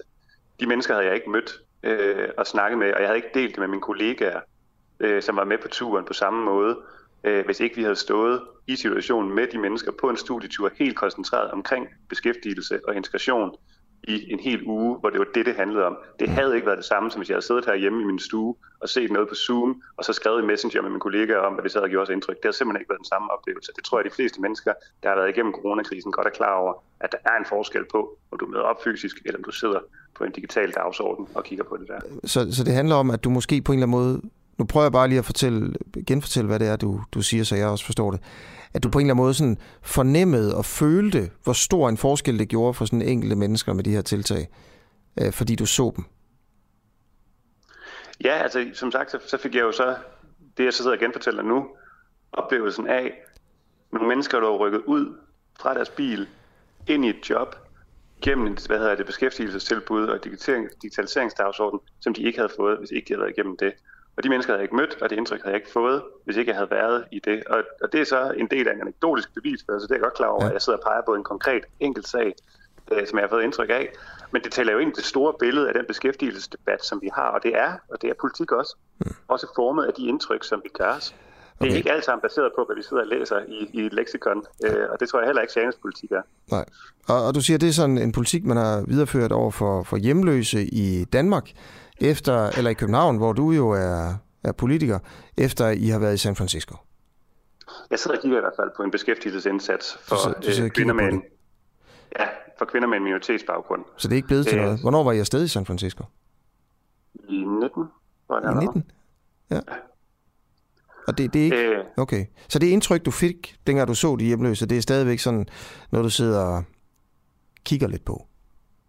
det er stadigvæk en dagsorden, jeg arbejder med. Og det er stadigvæk en rejse og en oplevelse, som jeg refererer tilbage til. Det er også stadigvæk nogle kontakter, jeg har, som jeg kan skrive til, hvis der er noget, jeg er i tvivl om. på Netop det her spørgsmål her. Og når jeg sidder og kigger på dansk indsats, så kan jeg netop referere tilbage til de indsatser, som jeg har set derovre. Så det, det ryster mig, og det gør mig som politiker, at både, som sagt, jeg får nogle, nogle, nogle indtryk, jeg får nogle erfaringer, som gør, at jeg kan være med i, i den debat. Og når man løber rundt og er kommunalpolitiker på deltid, er det svært at gøre sig særlig mange øh, indtryk, fordi man også skal have, have resten af hverdagen til at hænge sammen. Og det betyder, og det betyder, det bare det, jeg frem til, at når du kommer ud på sådan en studietur her i en uge, koncentreret med dine kollegaer, så får du altså mulighed for både at danne dig nogle erfaringer, danne dig nogle indtryk, skabe nogle, nogle kontakter, og også med dine kollegaer referere over og, og, og reflektere over de øh, oplevelser, du har gjort dig. Og det kan du så bruge øh, i det arbejde, og det tror jeg altså gør, at vi får nogle meget bedre politikere, øh, end hvis ikke de har været på sådan en tur. Måske. Nu må vi se. Øhm, Det øh, valget jo om- afgøre, det er selvfølgelig rigtigt. det, ja, ja, for det er vel også meget rart at være i San Francisco, går ud fra interessant, øh, hvis man ikke har været sådan et sted før. Øh, spørgsmålet er selvfølgelig, om I også gør det her for jeres fornøjelses skyld. Øh, og det får man, hvis I gør det, får man jo ikke jer til at indrømme det. Øh, men det kan også være, at I ikke gør det, og det er øh, vigtigt, og, og man ikke kunne, kunne finde ud af det på samme Jo, måde. jeg- Det tror jeg også bare, folk måske selv må, må beslutte sig for, altså tror vælgerne her, ikke? Jeg vil da gerne, jeg vil da gerne komme med den indrømmelse, at, indrømmelse, at det også er vigtigt og, og rart og godt at være sammen med sine kollegaer en uge øh, og hænge ud med dem og lære dem bedre at kende, både professionelt Ja. og også personligt. Det tror jeg også skaber et bedre samarbejde mellem os politikere, der sidder inde på rådhuset. Ja, det, det er klart. Men det, Det- kunne man også en god gøre... oplevelse for mig, men jeg tror også, det er en god oplevelse for borgerne. Ja, det er klart. Men det kunne man også gøre på Sømandshotellet i Hanstholm, eller i Nørre Snede, eller et eller andet sted. Det behøver I jo ikke tage hele vejen op på den anden side af jorden for at gøre. Øhm, så er der kommet et spørgsmål her fra Birgitte, og vi skal snart til at videre, det ved jeg godt, vi har andre kilder på, men jeg synes alligevel også, det er lidt interessant her. Øh, og jeg, inden jeg tager spørgsmål fra, fra Birgitte, så vil jeg også bare lige sige til alle, der lytter med her, hvis I kender til studierejser, foretaget af kommunalpolitikere eller regionsrådspolitikere, som simpelthen måske, øh, hvor, hvor man har brændt for mange penge, eller hvor, hvor det har været åndssvagt, øh, hvor det ikke er gået på en måde, hvor man kunne sige, det var, det var god brug af, af ressourcerne. Så skriv ind til os her på den, øh, den uafhængige, og man kan skrive direkte ind til mig i studiet på sms 1245, øh, du er mellemrum, og så sin besked. Man kan også simpelthen øh, bare skrive en besked til os på, øh, på Facebook. Øh, Birgitte skriver, hvor mange har de fået i uddannelse og job konkret på grund af det studiebesøg i San Francisco? Kan du svare på det, Christoffer? Øh, nej, for det går tilbage til, til, til det argument, jeg havde lige før om, at det handler om de indtryk, de konkrete redskaber, som de bruger, øh, som vi kan lære af. Ja. Men jeg sådan her øh, to år efter øh, kan huske det konkrete antal, de fik i- i beskæftigelse. Desværre ikke lige på den indsats, det må jeg jo indrømme. Og så skriver Lotte Ivanov, som sagsbehandler i København, der har jeg aldrig oplevet, at politikernes studietur har udmyndtet sig i virkeligheden. Jeg tror, vi skal have Lotte på lige om uh, cirka 10 minutter. Så siger jeg tak, fordi du var med, Christoffer Røhl Andersen, det er slet. medlem af De Radikale og, uh, i Københavns Folk, eller i borgerrepræsentationen i Københavns Kommune, medlem af Beskæftigelses- og Integrationsudvalget og medlem af Kultur- og Fritidsudvalget også. Godt, øh, jeg mener også lige om, at vi har sendt sms'er rundt til øh, retsudvalgets medlemmer her til morgen for at høre, om de synes, at det lugter en lille smule af en rigsretssag mod Mette Frederiksen øh, efter øh, de ting, der er kommet frem i Mink-kommissionen, øh, hvor vi i hvert fald nu ved, at rigtig mange øh, embedsmænd i de forskellige ministerier, men også i politiet, godt vidste, at det ikke var lovligt at slå alle minkene ihjel. Også inden Mette Frederiksen gjorde det. Spørgsmålet er selvfølgelig, om der var nogen, der sagde det til Mette- Mette Frederiksen. Spørgsmålet er, om, om det blev øh, sagt til et møde, hvor hun var til stede, eller måske nogle af de andre ministre. Spørgsmålet er, om nogen kan fortælle, om Mette Frederiksen læste i de papirer, som vi ved, hun havde foran sig, til et meget vigtigt møde i koordinationsudvalget, øh, inden at hun beordrede alle mink slået ned. Og der stod altså i de papirer, hun havde foran sig, at, øh, at, det var i strid med loven. Men vi ved ikke, om hun har læst papirerne. Det er det, det handler om.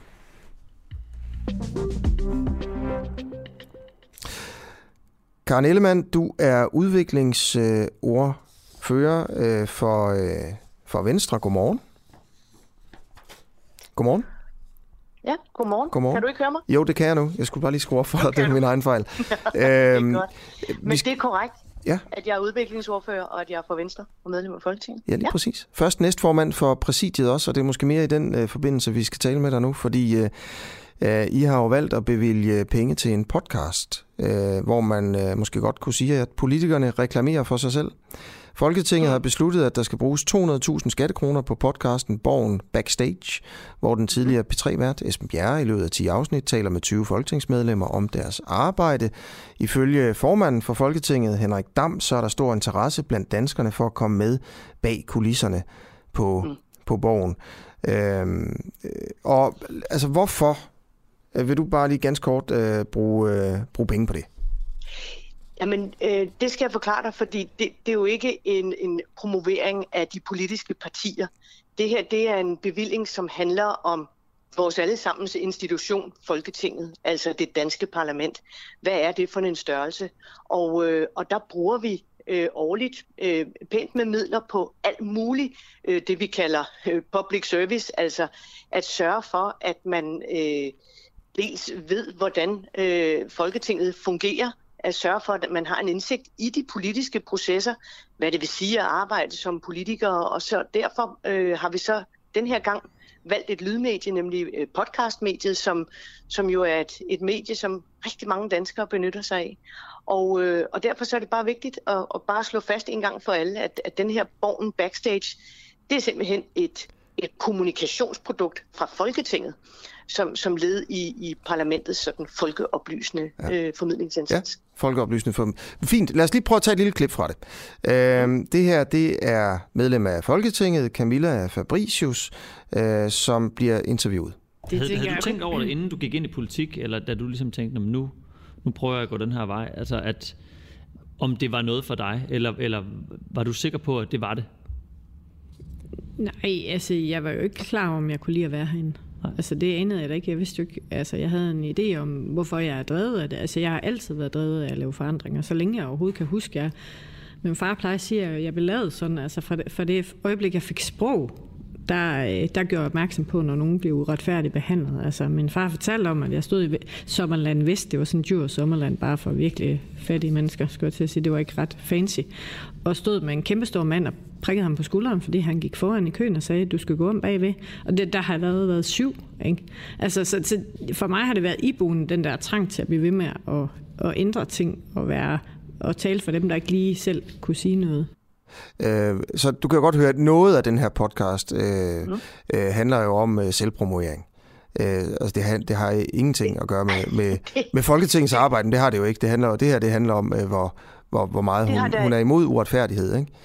Men, Nej, det handler, det, altså spørgsmålet og svaret på det spørgsmål har jo været, øh, hvilke overvejelser gjorde du der, da du ligesom stillede dig frem og sagde, jeg vil gerne være kandidat. Øh, jeg vil ja. gerne være på stemmesedlen, når, når du som vælger skal, skal i stemmeugen, eller til stemmeugenen ja. hedder det. Så, så ej, ej, det, det, det handler om en folketingspolitiker, hvorfor hun stiller op, men jo ikke om Folketingets arbejde. Øh, men Jamen, men det, der er også ting, der handler om det. Det er slet ikke, det er slet ikke for det. Men, men jeg spiller også det her klip for ligesom bare at sige, det er jo det, der er kritikken her. Det er, om det her i virkeligheden er et redskab til at promovere jer selv, i stedet for, at det er et folkeoplysende redskab. Ikke? Okay, men, men, men kan de to ting, øh, altså skal det være hinandens modsætninger? Fordi det, det vil jo være mærkeligt, at man laver sådan borgen backstage, øh, og så skal det kun handle om at motivfortolke 179 medlemmer for, hvorfor de er blevet folketingsmedlemmer. Altså, det, det, er jo en, det er jo en, altså, det er 10 afsnit af, hvad er det, 30-40 minutters varighed, øh, hvert afsnit, så vidt jeg husker, ikke? Og, øh, og, og det kommer jo bredt omkring, og det her afsnit, det må jeg indrømme, jeg har ikke fået lyttet det, lige det endnu, men altså, det handler formentlig om de der overvejelser med at, at blive folketingspolitiker, uanset øh, hvilken partifarve. Ja. Øhm, Berlingeren har også øh, prøvet at grave lidt i, i, i det her, og spurgte i sidste uge formanden for Folketingets præsidium, Henrik Dam Christensen, øh, om hvorfor man skal bruge penge på det. Og så siger han, at der er en efterspørgsel blandt borgerne på indsigt i, hvordan de politiske processer foregår, og hvordan det er at være politiker. Uh, nu skal du ikke tages til indtægt for, hvad Henrik Dam siger og mener, det er klart. Men, uh, jeg er enig med ham. Okay, så, fint. Hvor mange borgere uh, efterspørger det her? Altså, de første, de første tal, vi har fået her på de første fem afsnit ud af 10, det er, øh, at over 50.000 indtil videre har, har lyttet. Så, øh, så det er da et meget pænt lyttertal.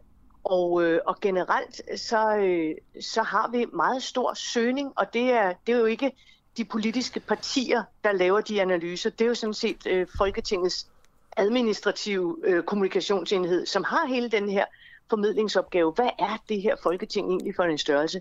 Mm. Sidste fredag for en uge siden, øh, hvor vi havde kulturnat og åbne døre, altså jeg skal da lige love for, at der er interesse. Folk har jo stået i kø ude foran i ja, halve og hele timer for overhovedet at, at komme ind og, og se vores allesammens parlament, komme ind i gruppeværelserne, komme ind i folketingssalen osv. Så, så, så det er min klare opfattelse, at det er der en, en grundlæggende interesse for, og at den ikke nødvendigvis er forankret i en, altså en politisk observans, du ved, om man er tilhænger af det ene eller det andet partis øh, politiske forslag, men at det er en bredere interesse. Okay. Karen Ellemann, øh, næstformand for Folketingets Præsidium, tusind tak, fordi du vil være med her, inden du ligger på. Ja. Inden du ligger på, vil jeg bare lige spørge, om jeg må spørge dig om noget andet, der handler om Mink-sagen og en mulig rigsretssag mod Mette Frederiksen, fordi vi beskæftiger os meget med det her, og vi stiller spørgsmålet her til morgen. Er det simpelthen tid til, at man kan sige, at nu skal Frederiksen for en rigsretssag, fordi der er kommet så mange fra, ting frem i den her kommission. Blandt andet er det jo blevet påvist, at rigtig mange embedsmænd i de forskellige mm. ministerier jo godt vidste, mm. at det ikke var lovligt at slå alle mm. mængdene ihjel, inden man gjorde det. Og en rigsretssag kunne måske afdække, om de vidste det. Altså, at det var ulovligt, inden de gav ordren. Ligesom den jo skal afdække det samme med, med Inger Støjberg. Og man sidder og mm. tænker, jamen altså, hvis Inger Støjberg skulle grænske sig en rigsret, hvorfor i alverden skal Frederiksen så ikke? Mm. Øhm, mm. Men jeg ved ikke, om, om, om, om du, altså, du, du, altså, du behøver ikke svare på det. Jo, nej, nej, altså, du har jo fuldstændig ret i, at det her, det er meget, meget alvorligt. Og, øh, og, og beslutning om for eller imod rigsret, den, den bliver ikke taget lige nu og her, men, men der bliver jo grænsket i, om det er den vej, det ender. Og, og det kan jeg ikke konkludere nu her, som vi taler sammen, men, men jeg erklærer mig fuldstændig enig i, at det her, det er meget, meget alvorligt. Jo. Men okay, så Venstre har ikke taget stilling til endnu, om, der skal, om det skal Nej, granske sin rigsret? Nej, nej, altså, vi har jo netop taget stilling til, at vi, vi har den her grænsningskommission, som skal øh, kortlægge, om det her så skal føre til en rigsret. Så, ja. så der er altså lige et par, et par runder, før vi i givet fald måtte, måtte ende i en rigsret. Okay. Ja. Mm. Ellemann, tak fordi du vil være med.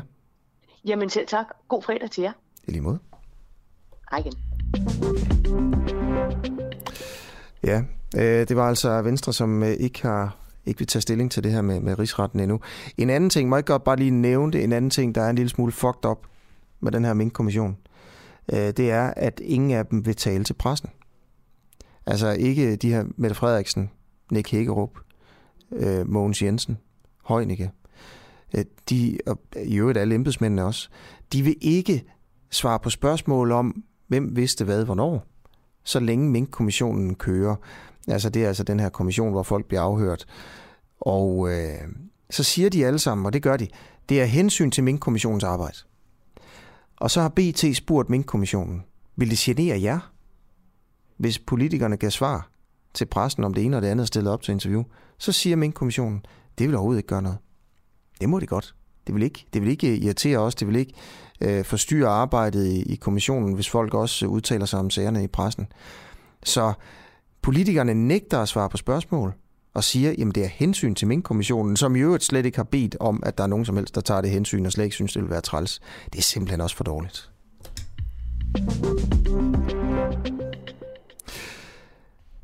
Hvad skal man gøre med små grise? Hvis det er dyrere at give dem mad, end at slå dem ihjel. Prisen på smågrise, den er i frit fald lige for tiden. En gris på 30 kilo koster øh, 150 kroner, og øh, det er simpelthen det laveste, som vi kan se nogensinde. For en måned, måned siden, der bragte vi et interview med en svineavler, som fortalte os, at erhvervet er i store problemer. Siden er det kun blevet værre, og svineavl ligner nu en stor underskudsforretning. Jeppe Blok Nielsen, du er formand for Danske Svineproducenter, du er også selv øh, svinebonde. Godmorgen. Godmorgen. Godmorgen. Øh, kommer du til at slå de her børnegrise ihjel, fordi det er for dyrt at fodre dem op? Nej, det gør jeg bestemt ikke. Nå. Ja. Øh, og det, og det, og det, det er jo igen... Øh, det er jo en sandhed med modifikationer jo, men altså det er der jo ingen, øh, ingen landmænd, der overhovedet ønsker at gøre jo, og, og som jeg hører i markedet lige pt, så er vi, pt, så er vi heller ikke derhen endnu, hvor vi er så presset på, at vi ikke kan komme af med dem. Nej. Så nu siger du, det er en sandhed med modifikationer. Hvad, hvad mener du med det? Fordi enten så kommer man vel til at slå dem ihjel, eller så gør man ikke. Nej, det gør man jo ikke, jo, fordi det er jo et marked. Jo. Det, så længe vi kan sælge vores varer, så har vi jo ikke behov for at, at, at aflive dem. Jo. Så, så jeg, jeg tror ikke, øh, mig bekendt har vi aldrig været der, og det tror jeg heller ikke, vi kommer i det her tilfælde. Vi skal nok finde et marked at komme hen til. Okay, så når jeg sagde i starten af mit oplæg, jeg vil også meget gerne lige rette det, hvis jeg tog fejl her. Jeg tror, det er meget rigtigt, at prisen er meget, meget lav, men, men det kan stadig godt betale sig at fodre, altså, fodre dem op. Nej, det kan bestemt ikke betale sig. Nå. PT, der producerer de danske svineproducenter med underskud, jo, men det er jo ikke ens betydende med, at vi har lyst til at aflive grisen, fordi at, øh, stoltheden i at producere det, vi gør jo, der har vi jo ikke lyst til at aflive dem lige meget, vi må. Men, men vil det kunne betale sig for dig at gå ud i din stald, og så aflive de små grise, i stedet for at, at, at fede dem op og sælge dem videre? Lige nu vil jeg nok mere min underskud, hvis jeg var det, men det forbyder min faglige stolthed. Så det ville kunne betale sig for dig at gå ud og slå dem ihjel? Det ville det reelt set, ja. Lige pt, ja. Øh, så, så hvad er det, der forhindrer dig i at gøre det?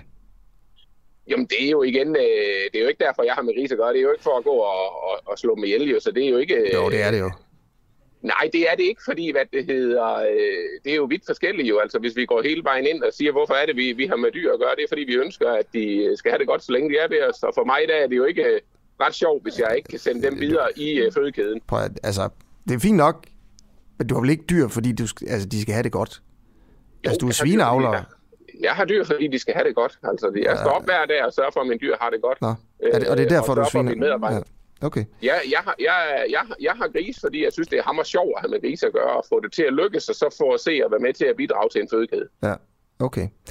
Øh, så prisfaldet, så vidt jeg forstår, det, det skyldes blandt andet, at de 30 kilo tunge smågrise, de bliver, som, som du, som jeg forstår det, du opdrætter øh, dem, og så bliver de øh, som regel solgt til Polen og Tyskland, når de har nået en vis størrelse.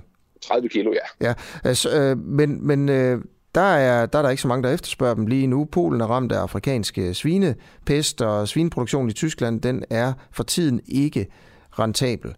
Øh, og så koster gris nu 150 kroner, det er rekordlavt, men det koster cirka 400 kroner at producere en gris på 30 kilo. Altså det vil sige, at man, man har brugt 400 kroner på at lave en lille gris, som man så kun kan få 150 kroner for. Ja. Og det er, jo en, øh, det er jo en del af gamet, det er også at være svineproducent. Vi ved, at det går op og ned, så vi er vant til i perioder at producere med underskud, og i andre perioder, så tjener vi så nogle penge på det. Og, og, og når vi kigger historisk på det øh, over årene, så er det en okay forretning, men lige nu er det meget skidt. Og det, der så især specielt lige nu, det er jo så, at prisen er historisk lav. Der den, den, den har aldrig været så lav, som den er nu på en 30 kg gris, der bliver solgt til eksport. Nej. Lad du så ikke være med at, at lave så mange grise, eller hvad? Eller hvad, hvad, hvad, hvordan håndterer du det? Mm. Nej, det gør, det gør vi ikke, fordi vi er nødt til at producere det. Altså, det er jo sådan, når vi arbejder med, med, med biologi, jo, så fra vi inseminerer den her so til, at øh, den føder sin gris, der går 116-17 dage, hmm. og så går der yderligere 12 uger, før den er klar til salg. Så vi, vi kan jo ikke bare lige omstille. Det er jo ikke ligesom Nej. en produktionsvirksomhed, der bare lige kan, okay, så sætter vi ikke flere emner ind i maskinen. Sådan fungerer det ikke, når vi har med svineproduktion at gøre. Øh, så vi er jo nødt til at fortsætte og så tro på, at markedet det vender jo, fordi øh, min forretning er bygget op omkring, at jeg skal have gris i stallen. Har jeg ikke gris i stallen, så kan jeg heller ikke have min forretning, og så har jeg nok nogle kreditgiver, der kommer randen også. Okay. Er der nogle øh, negative konsekvenser for dyrevelfærden ved det her? Og bestemt ikke. Øh, vi passer grisene fuldstændig lige så godt, om, om vi får en høj pris eller en lav pris. Øh, nu blev jeg også spurgt ind til den anden dag, om vi ikke bare kunne spare nogle medarbejdere væk, og det kan vi jo ikke, fordi vi, vi vil jo have vores dyr passet lige godt, om prisen er høj eller lav. Tak fordi du var med. Velbekomme. Jeppe Blok Nielsen her, altså formand for de danske svineproducenter, og altså selv øh, svinebunde også her. Så det er åbenbart, øh, ligesom det altid har været, at være en lille gris i, i Danmark. Man er bare ikke så mange penge værd lige for tiden. Så øh, nu må vi se, hvordan det går med, øh, med, med, med prisen på, på grisen her i løbet af, af, af det næste stykke tid. Det er jo selvfølgelig alvorligt for, for svineproducenterne, hvis det her fortsætter. Øhm, der er kommet flere sms'er på det her med, om Støjbær, nej ikke Støjbær, hun er jo for en rigsret, Frederiksen, om hun skal for en rigsret i forhold til Mink-sagen. Øh, det er useriøst at tale om rigsretssag, så længe kommissionen ikke er færdig med arbejdet indtil videre, er der intet, der tyder på, at hun er blevet gjort opmærksom på det. At det står i et bilag er ikke nok, skriver altså ind på sms'en. Så er der også nyheder fra øh, fra, fra, hele, fra hele verden. Der er jo sådan et par skudnyheder fra udlandet, kunne man sige. En svensk rapstjerne, eller rapstjerne, Øh, er blevet dræbt af skud. Ifølge svenske medier er den kun 19-årige svenske rapper Einar simpelthen blevet dræbt øh, af skud. Den, øh, den her 19-årige rap-komet, øh, Ejner med øh, navnet Nils Kurt Erik Ejner Grønberg, er torsdag aften øh, blevet dræbt af skud, fortæller Aftenbladet og Expressen her til morgen. Hændelsen skulle have fundet sted i Stockholm-bydelen Hammerby Sjøstad. Øh, og så er der også historien om øh, Alec Baldwin, den kæmpestore Hollywood-stjerne, som er kommet til at skyde og dræbe, øh, angiveligt er kommet til i hvert fald, at skyde og dræbe en fotograf på, under optagelserne på en film. Han brugte en rekvisitpistol øh, og affyrede den. Og af en eller anden grund, så var skuddet dræbende. Jeg ved faktisk, man kan ikke rigtig læse så meget om, øh, hvad der er sket her. Og var den lat? Var det... Jamen, jeg ved ikke noget om sådan noget. Men, men i hvert fald så har han sigtet hen mod en fotograf, og øh, skuddet gik af. Fotografen blev ramt og døde. Instruktøren blev faktisk også ramt, men blev såret og kørt på hospitalet. Øh, der er, i hvert fald det var der ikke, da jeg læste om sagen for halvanden time siden, nogen, øh, nogen anholdte endnu, og det, så, så på det tidspunkt var Baldwin altså ikke blevet anholdt øh, for noget som helst, så det kan selvfølgelig være, at det var et, øh, en fejl, altså eller en, en fejltagelse, et, et, et, et hændeligt uheld, eller hvad man, hvad man kan sige. Øhm, godt, klokken er fem minutter i halv ni. Øh, Lotte Ivanov, øh, som har skrevet en sms ind her for cirka et kvarter, hun er med om øh, om et kvarter. Hun er med 20 minutter i 8, og Lotte skrev på sms'en, at hun arbejder i Københavns Kommune, og aldrig har oplevet, at en, øh, en studietur for politikere har udmyndtet sig i noget som helst. Jeg har været inde og tage en kandidattest på TV2, øh, og jeg vil, hvis der er nogen, der har interesseret i at høre, øh, hvem øh, den mente, at jeg skulle stemme på, så er man selvfølgelig øh, velkommen til at skrive ind, så kan jeg jo afsløre det lige om, om fem minutter. Øh, jeg ved ikke, hvor, hvor vigtigt det er, men det, må man, det siger jeg gerne, hvis det er. Øh, men lige nu øh, vil jeg gerne stille spørgsmål, om man kan stole på de her kandidattests. Altså, øh, skal, kan man bruge det som et redskab, når man skal ud og stemme til, til kommunalvalget her inden, inden længe? Øh, og der er jo flere steder, man kan tage de her kandidattests, blandt andet på TV2, hvor jeg har gjort det. Der kan man så besvare en række spørgsmål, og så får man at vide, hvilken kandidat man er mest enig med, og så kan man jo, hvis man vil, stemme på vedkommende. Vi har fået en valgforsker til at gennemgå DR TV2's tests for at vurdere, om man kan bruge dem til at beslutte, hvor man skal sætte sit øh, kryds. Karina Kosiara Pedersen, du er valgforsker og lektor på København eller på Institut for Statskundskab ved Københavns Universitet. Godmorgen. Godmorgen. Godmorgen. Kan man bruge det her til at, altså, til at sætte sit kryds? Ja, jeg kan godt bruge det, fordi øh, på den ene side, så bliver du ligesom spurgt om øh, holdningerne til nogle emner, som du måske ikke lige havde tænkt på. Øh, også var, var det, du skulle sætte dit kryds øh, på baggrund af. Så, øh, så du bliver mindet om, hvad det er for nogle politiske emner, hvad det er for nogle sager, øh, kommunerne kan, kan tage sig af, eller dem, du sætter krydset på. Øhm, på den anden side, så giver det ikke nødvendigvis øh, den kandidat, du er mest enig i. Øh, DV2's Øh, øh, kandidattest har fordelen af, at øh, det bliver spurgt til de her 25 emner, og, og nogle af dem er, er kommunespecifikke. Øh, hvis jeg kunne se, at der var noget, du besvarede sig, som handlede specifikt om din kommune, og ikke bare handlede om ældrepleje generelt, eller folkeskolen generelt. Og så beder den der om, øh, om to prioriteringer til sidst. Så den, så den siger ikke bare, hvad din holdning er, men den siger også, hvad er det for nogle emner, der er vigtigst for dig. Og, øh, og det er det, som, som er problemet kan man sige, ved, ved DR's kandidattester. Traditionelt har været problemet ved kandidattest, det er, at den bare spørger om holdningerne på, til 20, 25, 30 emner, men så ikke, der er noget, der er vigtigt for dig, øh, nogle temaer, og der er nogle andre, vigtige, øh, der er andre temaer, der er vigtige for mig. Så, så på den måde, så øh, har, har de ikke haft prioriteringerne med. Men, men TV2 er gået videre til at sige, at vi har, vi, du kan prioritere to emner, eller du skal prioritere to emner. Øh, altså på den baggrund får man et, et lidt, øh, lidt bedre øh, match. Det, der er, er udfordringen, det er, at jeg udfyldte dem begge to, og jeg fik to forskellige partier. Altså, Nå, hvad var det for nogle partier? det er lige meget. men, det men man kan faktisk... Nej, det, det synes jeg, det er. Øh, men man, man, man kan sige, at de temaer, de har valgt, kan jo være... Øh, til, altså de spørgsmål, der bliver stillet, er jo, er jo bredt på, på kommunalpolitik. Øh, det er altså så også regionalpolitikken, altså de, de mixer de to øh, valg. Men ved valget af spørgsmål kan man jo øh, som jeg siger, til gode se nogle partier øh, og ikke andre. Der er nogle partier, der ligesom har hvad kan man sige, emneejerskab over nogle emner, øh, som er bedre, som har et, et bedre image på, på det emne end på, på andet. Så på den måde er, er det enormt vigtigt, hvad for nogle spørgsmål, man bliver, man bliver stillet øh, inden for de her temaer. Øhm, ramte den rigtigt ved dig? rigtigt? Nej, det, det synes jeg egentlig ikke. Altså, den ramte ikke rigtigt i forhold til, hvad jeg tænkte, at jeg ville, øh, ville stemme på. Øh, så, så nej, øh, slet ikke, og ingen, ingen af dem. Øh, men det er måske også, hvis, øh, hvis jeg har nogle emner, øh, og det har jeg, der, der er mere vigtige for mig. Øh, samtidig med, at øh, TV2 spørger øh, om, om at prioritere nogle emner på bekostning af andre. Så det vil sige, at man siger, at skal vi bruge flere penge på for eksempel ældrepleje, men så skal der bruges mindre på noget andet. Og så kan man sige, ja, yeah, det kommer ind på, hvad det bliver taget fra. Så den her prioritering, altså TV2 har gået lidt skridt videre og sagt, at kagen bliver ikke større, vi bliver nødt til at prioritere de midler, der er. Så hvis der skal gives mere til noget, så skal det gives mindre til noget andet.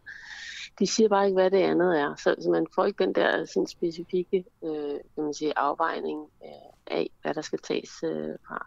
Mm. Men altså, det giver jo, vi snakker om det, det giver øh, vælgerne, øh, som måske ikke er så meget inde i, hvem der overhovedet stiller op i deres kommune og så videre, mulighed for at forholde sig til både politikken og til, øh, til de personer, der, øh, der stiller op. Øh, og dermed så er det et af flere redskaber for at bestemme, øh, for at beslutte sig for, hvor man skal sætte sit kryds. Okay. Tusind tak, fordi du ville være med, Karina Kosiar Pedersen. God dag. Goddag, valgforsker og lektor ved Institut for Statskundskab på Københavns øh, Universitet. Og så skriver Claus, øh, der er kommet nogle sms'er, jeg vil gerne lige tage dem her. Claus skriver, stop dig selv med at kalde det for børnegrise. Det hedder smågrise. Det hedder heller ikke fargris eller morgris. Det er noget forbandet københavneri at bruge det sprogbrug. Øh, Claus, øh, det giver dig sgu ret i, øh, jeg sagde børnegris. Og jeg vil faktisk også godt fortælle dig, hvorfor. Jeg gjorde det øh, også for måske at få ham her svineavleren lidt op i gear.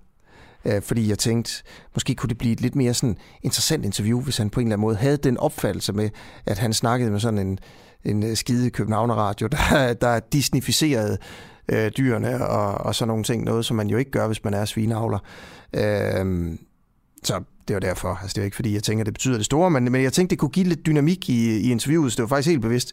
Øh, jeg siger ikke øh, normalt børnegrise, faktisk. Øh, så, men jeg vil meget gerne svare på, øh, nu når du ligesom øh, tager det op. Jeg havde faktisk selv øh, lille opdrettet selv, eller fedt svin op til, til jul, da jeg var knægt i øh, lidt uden for Horsens. Øh, gjorde det til et, et par jul, øh, eller sådan et, hvor man købte dem. Jeg tror, det var i august, vi købte dem op af Andresen, og så, øh, så, så fedede vi dem op ind til, øh, til december, hvor der kom sådan en hjemmeslagter ud og, og slagtede dem. Så jeg ved godt, øh, at... Øh, at det ikke hedder børnegris. Det, måske var det også åndssvagt at sige det, men nu gjorde det alligevel. Det jeg står også på mål for det.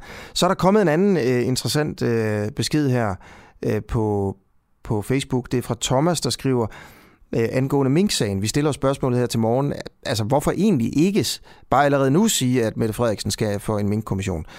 Eller for en rigsret, undskyld. Øh, altså, faktum er jo her, at, at der stod i, i, i papirerne, som de kunne have kigget i, i, bilaget, øh, i bilagene her, at det, at det der med at slå alle grisene, eller minkene ihjel, undskyld, det var ulovligt.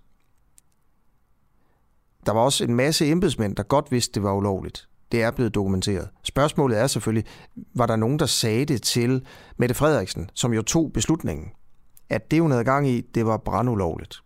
Og det var det jo. Så skriver Thomas, hvis de virkelig ikke det var ulovligt at udføre nedlukningen af minkerhvervet, når Mette Frederiksen har været justitsminister i 14-15, og nuværende justitsminister Hækkerup og Barbara Bertelsen og Rigspolitichefen Torgild Fode alle er uddannede jurister, så burde de der gennem deres uddannelse og ministerposter har kendskab til, at det var ulovligt at lukke et helt erhverv ned, skriver altså Thomas. Tak for den kommentar. Thomas, man kan også sige det her. I hvert fald med deres baggrund, så burde en af dem, bare en af dem, have stillet spørgsmålet, øh, er der nogen her, der ved, om det er lovligt?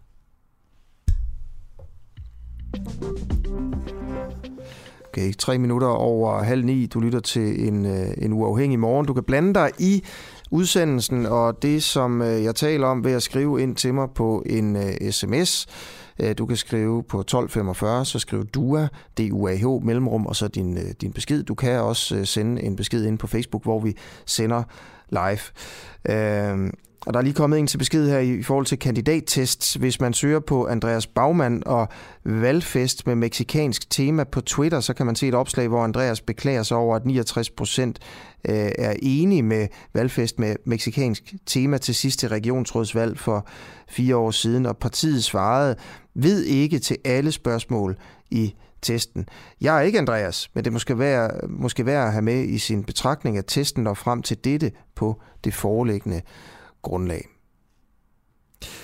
Okay, øh, nu har vi forbindelse til en, som har skrevet en sms ind til mig her til morgen. Tror jeg, godmorgen. Godmorgen. Godmorgen. Du er ude og køre i tog? Ja, ja, jeg er, så jeg beklager lidt, øh, hvis der er lidt støj i baggrunden ind imellem. Hvor er du henne af? Jeg er på vej med kystbanen mod Helsingør. Okay, tak fordi du, øh, du skriver ind her. Vil du, vil du lige fortælle, øh, hvad du hedder, og, og hvad din pointe ja. var med sms'en? Ja, jeg hedder Lotte og øh, Ivanov, og jeg er socialrådgiver og har været uddannet i siden 96, hvor jeg startede i Københavns Kommune. Og da jeg startede der, havde man lige øh, afskaffet omstillingsdamerne og fået et nyt telefonsystem. Og det gik hele tiden ned. Og så spørger jeg dem, der har været i kommunen i mange år, jamen, hvordan har vi fået det her telefonsystem? Så siger de, om politikerne har rejst rundt i verden, og dem, der gav den bedste frokost, det telefonsystem valgte de. Det var så ikke et godt system, men det var sikkert en god frokost. Og så tænkte jeg, at det var en joke, men jeg bliver nødt til at sige, at efter 26 år, det er det. Hvad altså, mener du? Altså, det... Vi debatterer jo det her, vi har debatteret det her til morgen med, øh, skal politikerne tage på øh, studieture til udlandet? Fordi Dansk Folkeparti foreslår, at det stopper, det foregår i alle kommuner i hele landet jo. Øh, man, man burde i stedet for tage de ting, som man har brug for at vide, øh, på et videolink for eksempel, øh, med, øh, med folk i udlandet, i stedet for at rejse hele vejen til San Francisco for eksempel. Jamen også fordi, hvad, hvad, hvad er deres forudsætning for at vurdere, hvad der er nyt og interessant og brugbart. Hvad, hvad er deres faglige forudsætning? Altså jeg forstår godt, men jeg tror faktisk, at de ville få en lige så god dag på Vesterbro med at besøge vores væresteder, og så gå i grøften og spise aftensmad eller et eller andet. Altså at have en heldagstur i deres egen by. Fordi jeg tænker, øh, jeg var i praktik på misbrugsområdet i 94. Og det har ikke flyttet sig. Og jeg tør ved på, at der er nogle politikere i det her land, der har været på studietur omkring misbrug siden 94. Så du tager simpelthen beviset på, at der stadigvæk er problemer, som et bevis for, at uh, studieturene ikke virker? Ja, eller de ikke får sat det ordentligt i gang. Altså, der sad jeg også på i går. Min, der er masser af venner inden for sundhedsvæsenet. Den der sundhedsplatform, det er jo en idé, de har fået fra USA, sikkert på en studietur. Altså det er det der med, hvad er deres forudsætning for at føle, at de lærer noget nyt, der kan omsættes til danske vilkår. Altså, fordi de er jo bare politikere. De kan jo være skovhugger og blikkenslager og bager. Så hvad er deres forudsætning for andet, end at synes, det er enormt inspirerende at være på tur? Okay. Tusind tak for synspunktet her, og øh, tak fordi du skrev ind. Ja, det er i orden. Og god tur i tog. Godt. Ja. Jo, tak. Godt, okay. hej. hej. Yes, øh, du kan, hvis du har lyst til det, også øh, blande dig i, øh, i programmet ved, som sagt, at, at skrive på, på de her, de her sms'er. Ja, klokken er 8.37, og lige om lidt, der kommer vi til at gøre noget, som vi ikke gør så altid. Det er simpelthen at gentage et interview, som vi lavede i går. Og det er, altså, det er ikke, fordi der er noget galt med interviewet i går, det er fordi, vi fik alt for kort tid til det, og vi synes, at det er så vigtigt. Vi, vi, på en eller anden måde, altså vi stiller jo spørgsmålet her, om det er på tide at stemme på nogle andre i Odense Kommune, end dem, der har haft ansvaret de seneste øh, 11 år. Og der er, har været en del historier om, hvor, hvor skidt det står til i Voldsmose her øh, de seneste par uger. Og det er bare, altså hvis man følger lidt med, så er det jo ligesom som om, at det ville være en nyhed, hvis der ikke var sådan nogle historier. Der er, øh, der er så meget øh, ballade i, i Voldsmose, og så mange historier om, hvor dårligt det går, at man tænker, jamen altså, kan de simpelthen løse det længere? Det er jo Socialdemokratiet, vi, vi taler om Socialdemokratiet, som har siddet på magten i, øh, i de seneste 11 år i Odense. Øh, hele ugen der har vi altså haft øh, fokus på, på det her, og der er jo blandt andet en, øh, en video, altså, eller, eller hvad kan man sige, en vision hedder det, undskyld, en vision, der blev lavet i 2011, øh, som, som ligesom skulle, skulle vise, hvad Voldsmose ville blive til i 2020. Og den, det er jo gået, altså det, vi har jo haft 2020, øh, men, men selve visionen er, når man lytter til den i dag, måske også altså en lille smule øh, latterlig og, at lytte til. Fordi man kan simpelthen høre, at, øh, at politikere, det her det er jo på en eller anden måde måske eksemplet på, at politikerne siger, nu skal vi løse det, nu skal vi løse det, nu skal vi løse det, og så bliver det simpelthen ikke løst. Måske er det sådan, at ingen kunne have løst problemerne i Voldsmose, men måske er det sådan, at man skulle lade nogle andre prøve. Det her det er visionen fra 2011. Stå på letbanen på Odense Banegård og kør til bydelen Voldsmose. En bydel, der i 2011 blev kaldt en ghetto, men som nu er en attraktiv bydel. Stå af i hjertet af Voldsmose, hvor uddannelsesinstitutioner og erhvervsklynger ligger side om side. Du møder Amalie, som er lektor og bor i sin ejerlejlighed i Voldsmose. Amalies valg faldt på Voldsmose, fordi det er et knudepunkt med en infrastruktur, der samler bydelen, men samtidig også åbner den for omverdenen og binder Voldsmose sammen med bymidten, campusområdet med Universitetshospitalet, Syddansk Universitet og Forskerparken. Vi går hen til Medinaen, det kulturelle mekka i Voldsmose, hvor folk kommer langvejs fra for at opleve de mange tilbud, såvel kulturelle som kulinariske. Vi fortsætter gennem de grønne områder forbi Kunstmuseet på vej til Kulturhuset, hvor den kongelige ballet gæsteoptræder. Cecilia Crawley, du er medlem af Beskæftigelses- og Socialudvalget i Odense Kommune for, øh, for Socialdemokratiet, som jo har haft magten i Odense i, i lang tid. Godmorgen. Godmorgen. Og tak fordi vi må interviewe dig igen. Det var så lidt. Øhm, jeg ved godt, at vi interviewede dig i går, men, men det blev et lidt kort interview. Jeg vil egentlig gerne lave et lidt længere et lidt ja. længere et, hvor vi får lidt, lidt mere tid til at snakke om, om Socialdemokratiet er det rigtige parti at stemme på, mm. hvis man gerne vil have løst problemerne i, øh, i Voldsmose. Mm. Øhm, også i forhold til måske lige at finde ud af, hvor altså, du og Socialdemokratiet har noget selvrensagelse, altså hvad har I gjort forkert, hvad har I gjort godt og den mm. slags ting. Øh, mm. En af de ting, der, der man kan man sige, er galt i Voldsmose, det er jo, at ledigheden er på 49,6 procent, altså det vil sige godt halvdelen mm. er ledige, øh, og ikke har noget arbejde. Kan, kan I få den ledighed ned? Det tror jeg godt, vi kan. Altså, vi har jo fået den ned de, de seneste par år, men, men når du også snakker selvrensagelse, så er det da nok en af de ting, man skal gå tilbage og kigge på, at at øh, vi har ikke været gode nok til at, at stille krav til de mennesker, der er derude, om at, øh, at selvfølgelig skal de i arbejde, og måske har det været en anden misforstået godhed, at man havde tænkt, at de havde så mange udfordringer. Vi skulle i hvert fald ikke starte med at få dem i arbejde, men, men jeg tror, øh, at det er efterhånden helt tydeligt, at det er at det er en misforståelse, at det hjælper, det hjælper langt de fleste mennesker at komme i arbejde og have noget at stå op til og, og være et forbillede for deres børn. Okay, så I har, øh, været, I har haft en eller anden misforstået godhed i Socialdemokratiet mm. i forhold til det her. Øh, kan du prøve at give et eksempel på den misforståede godhed? Hvor er det, I ikke har sat krav, stillet krav?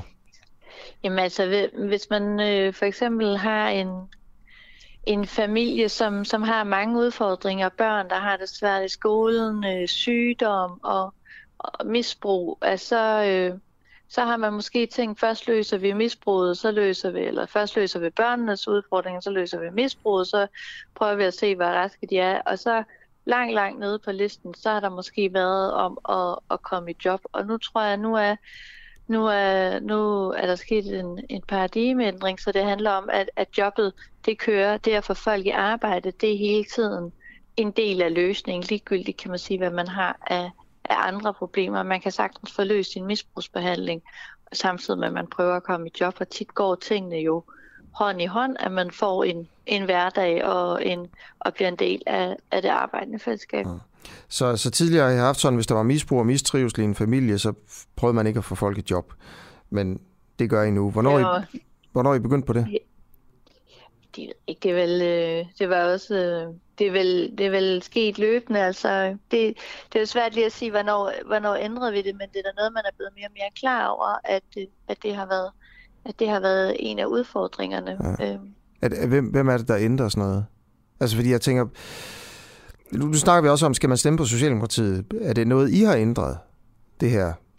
Er det en politisk beslutning at ændre det? Ja, det er noget, vi politisk har, har valgt at ændre. Jeg vil sige, tænke, at vi har gjort det inden for de sidste 4-5 år har vi, kan, kan man sige, generelt i hele kommunen og ændret fokus på, at det er enormt vigtigt at få et job, også selvom man har andre udfordringer, ja. så, så står det ikke i vejen. Og, øh, og det, det, ved, det, altså det, det har vi arbejdet med politisk de sidste 4-5 år, og så, så kan man sige, det ligesom det gælder for nogen i Boldbro, så gælder det selvfølgelig også for dem i, ja. i Voldsmose, men hvor udfordringerne er større. Så du siger, I kan godt få ledigheden ned. Den er på 50 procent. Mm. Det, er jo, det er jo et ret vildt mm. tal, ikke? Øh, mm. og, og mange af dem er jo øh, indvandrerkvinder, som mm. ikke kan få et, øh, eller som ikke er i arbejde. Mm. Øh, hvad, hvad vil I gøre fremover af nye ting for at få flere i arbejde? Altså man kan sige, for første gang i mange, mange år, så står Odense altså i en situation, hvor der faktisk er mangel på arbejdskraft. Tidligere har det måske også været lidt svært at finde virksomheder, som, øh, som vil ansætte de her indvandrerkvinder, fordi de er jo, deres dansk er dårligere, øh, de kommer måske med en anden arbejdsidentitet og alle mulige ting. Så tidligere så har vi bare generelt haft en høj ledighed i Odense, og ikke specielt stor mangel på arbejdskraft. Men det har vi faktisk nu, så jeg tænker, det handler, det handler om, at, øh, at kvinderne... Øh, at kvinderne lærer dansk, og de kommer ud på, på en arbejdsplads. Og måske hvis der er brug for, at man, man får noget ekstra uddannelse, så får de det. Ja, prøv at, at det handler om, at kvinder skal lære dansk og komme mm. ud og få et arbejde. Mm. Det har jeg hørt i lang, lang tid. Så mm. hvad, hvad er det, hvis man nu sidder og vælger i Odense her, og så kan jeg vide, hvad Socialdemokratiet vil gøre ved, at 50 procent ikke har et arbejde ude i Voldsmose. Hvad, hvad siger du så til dem? Hvad vil I gøre af, af, af, af nye ting, nye tiltag? Men jeg synes, nogle af de tiltag, vi er i gang med, de virker. Altså en af grundene til det, vi jo også ser, det er, at nogle af dem, der får et arbejde i vores mod, de flytter, lige så, de flytter så snart, de har et arbejde for at komme afsted. Så jeg synes, vi gør øh, mange ting, der virker. Har I nogle nye, nye til? Kan du pege på det eneste nye ting, I, I vil gøre? En ny idé, som I vil implementere? Jeg tror, at vores dansk uddannelse ikke har været god nok, og den bliver øh, bedre. Og jeg tror, det har været for nemt at sige nej tak til dansk. Så I vil forbedre dansk uddannelsen? Mm. Andre ting? Altså vi vil også, kan man sige, vi har også haft enormt svært ved at få afsat, øh, få afsat de her kvinder til virksomhederne, så vi, har, vi vil også, kan man sige, sammen med virksomhederne sige med, at vi ligesom måske har et, at vi har nogle virksomheder, hvor kan sige, at vi stiller kvinden, og så skal I til gengæld stille en, en virksomhedspraktik eller noget lignende, fordi det er, det er også demotiverende for, for kvinderne, hvis de prøver at gøre alt det rigtige, men så kan de ikke få en, en plads, og lige nu har vi bare en ret unik mulighed, fordi at vi har mangel på arbejdskraft, så, så, I, det har vi ikke haft i mange år. Ja, så I vil sige til virksomhederne, at I skal stille en praktikplads til rådighed?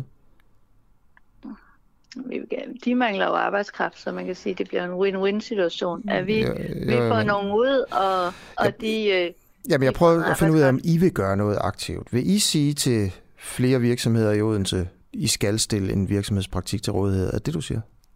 vi kan jo ikke tvinge virksomhederne Nej. til det. Det, Nej, det handler det. om, at, altså, så det handler om, at vi, men vi kan sagtens, så, så. det gør vi, og det gør vi i Odense. Vi har en rigtig god dialog med vores virksomheder, og ja. nu tror jeg bare, at det også handler om, at de, de skal også... Øh, de skal også hjælpe til, for de mangler ja. også arbejdskraft. Men nu snakker det... vi om, hvad I kan gøre jo. Ikke også? Mm. Hvad Socialdemokratiet kan gøre. Så du siger, vi vil gerne have, at der bliver stillet flere virksomhedspraktikker til rådighed. Det er ikke noget, I kan beslutte. Og I har i forvejen en god dialog. Så hvad vil I gøre anderledes?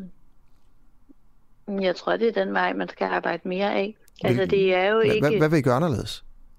I forhold til at få flere i virksomhedspraktik? Altså man kan sige, at hvis vi bliver ved med at gøre det, vi gør nu, og ja. sætter turbo på, på processen, så kan vi jo se på tallene, at ledigheden falder. Så I vil sætte turbo det... på processen. Hvad, hvad betyder det?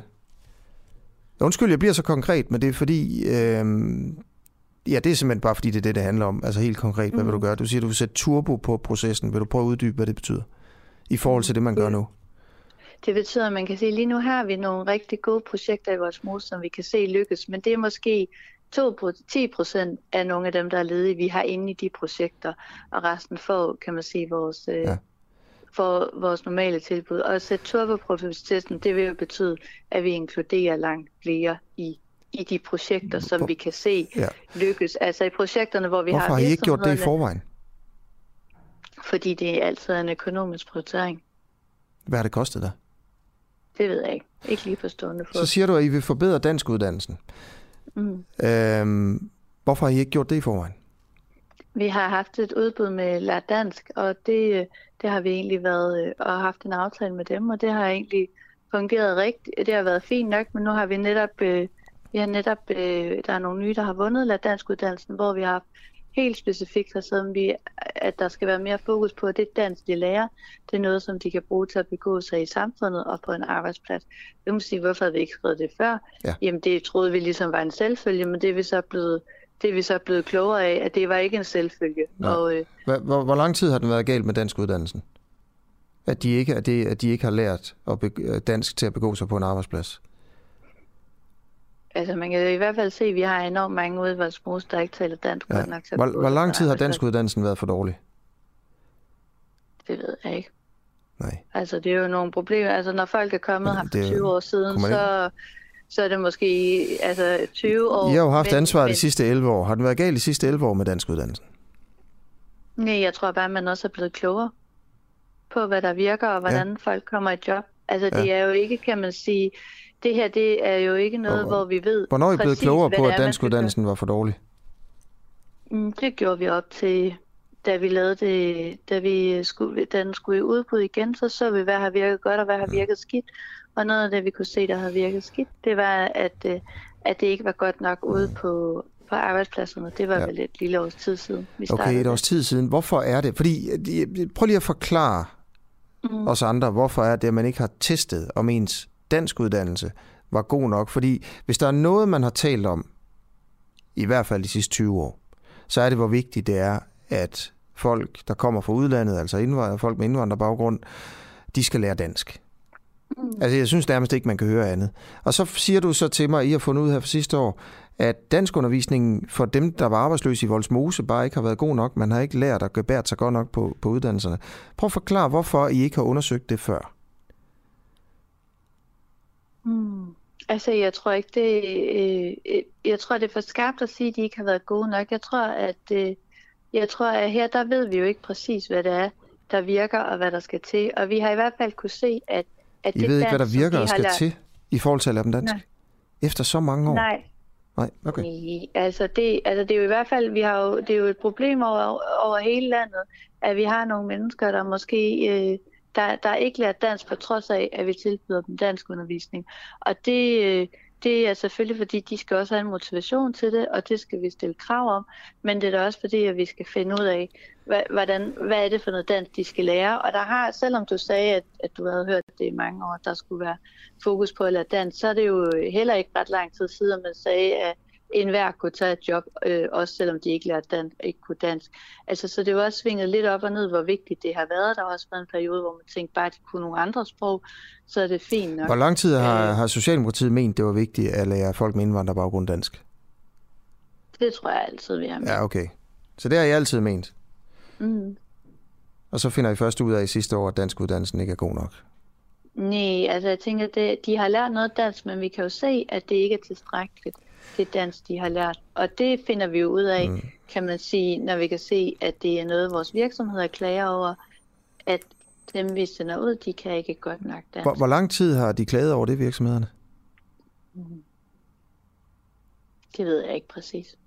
Det er okay. noget, vi har hørt. Altså, det er jo ikke ja. sådan, at vi får, øh, at virksomhederne melder ind til os øh, fem gange om, om året, øh, hvordan går det lige nu. Det er jo noget, kan man sige, når, når mængden af klager bliver stor nok, så, så kan man sige, at det er det, der er problemet. Vi har jo helt, helt grundlæggende har vi jo hele tiden dykket ned løbende. Jamen, hvorfor er det, at vi har svært ved at få dem her i arbejde? Og så finder man nogle årsager. Der var også på et tidspunkt noget med, at de, at de sygemeldte sig for nemt, og så snakkede vi med de praktiserende læger og, og kom i, i dialog med dem om, at man ikke bare skulle have en sygemelding, fordi man skulle i virksomhedspraktik. Mm. Og så fikset vi det problem, men vi fiksede bare ikke kan man sige, ledigheden, og så måtte vi tage hul på det næste. Altså det er jo fordi, at vi, vi står over med nogle kæmpe udfordringer, som, som vi ikke ved, hvordan vi løser, men vi kan ikke lade være med at prøve. Og det er så det, vi gør øh, hele tiden. Ja. Prøver at blive bedre og prøver det, at blive klogere. Det, det er klart. Lad os prøve at tage noget af det, fordi øh, Margit øh, Jonsson skriver ind på sms'en her, har de nogle måltal i Odense? Hvornår forventer de, jeg må gå ud fra, at de betyder Socialdemokratiet, Mm. Hvornår forventer Socialdemokratiet at nedbringe procenterne i Voldsmose? Det her det er meget fluffy snak og uden konkrete resultater. Så lad mig prøve at spørge dig om det. Der er jo lige nu en ledighedsprocent på 49,6 procent. I har haft ansvaret i hvert fald de seneste 11 år. Øhm, og så siger du, vi skal have det længere ned. Der skal ikke være så mange ledige.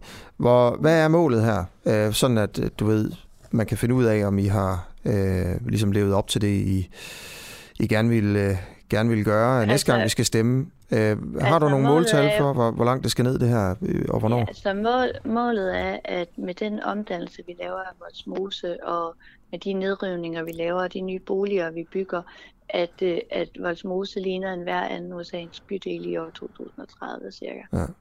Vi, vi, har, vi har jo set sådan nogle, øh, nogle planer før, mm. øh, fra jer. Ikke? Vi omtalte lige øh, den her plan fra mm. 2011, øh, som mm. man dengang kaldte for 2020-planen. Og nu, har, nu omtaler du så den her 2030-plan, som I jo så kalder for mm. den sidste voldsmoseplan. Øh, og med god ret kan man jo så sige, kan man stole på det. Så, men kan du give nogle, øh, øh, nogle måltal på, hvor langt ledigheden skal ned i Voldsmose, lad os sige inden for de næste, måske noget, der er lidt nemmere at gribe fat i, altså en 2030, lad os bare sige, i den periode, den valgperiode, vi går ind i nu her, altså I søger valg om at få borgmesterposten og ansvaret for det her endnu en gang. Mm. Når I er færdige mm. med det, hvor, hvor langt skal ledigheden så, så være nede? Altså, øh, det er om fire år for det. Altså, vi arbejder nok med, kan man sige, at vi, at, at vi skal hele tiden øh, nærme os landsgennemsnittet, og og jeg vil tænke, hvad har vi om, om 4-5 års, og så vil jeg tænke, den skulle være blevet halveret, den ledighed, vi havde. Den skal ned på 25 procent. Tak fordi du var med. Mm. Ja. Cecilie Crowley, altså medlem af Beskæftigelses- og Socialudvalget i Odense Kommune for Socialdemokratiet. Er det den her politik, der skal til for at løse problemerne med beskæftigelse i øh, ghettoområdet Voldsmose?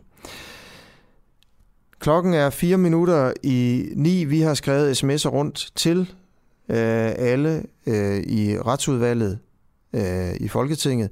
Det har vi gjort her til morgen, for at høre, er det tid til en rigsretssag mod Mette Frederiksen. Hvis Inger Støjberg skal stilles for en rigsret, fordi hun har givet en ulovlig ordre om at adskille øh, asylpar øh, på en gang, uden at gøre det individuelt, jamen skulle man så også stille Mette Frederiksen for en rigsret for at give en ulovlig ordre om at, øh, at slå alle mink ihjel. Hvad siger Venstre til, til det? Preben Bang Henriksen, godmorgen. Uh, godmorgen, det er Venstres uh, Thomas Danielsen, du har med. Det er Thomas Men, øh, Danielsen. Okay, hej Thomas. Mig, så, så kan jeg svare på vores vej. Nej, ved du hvad? Det jeg kan godt se her, der står du med, fordi uh, Preben Bang Henriksen har ikke mulighed for at stille op. Undskyld, Thomas. Hvad er jeres holdning her? Vi mener uh, jo, at det står uh, klart for enhver, at uh, der jo er grundlag for en rigsretssag.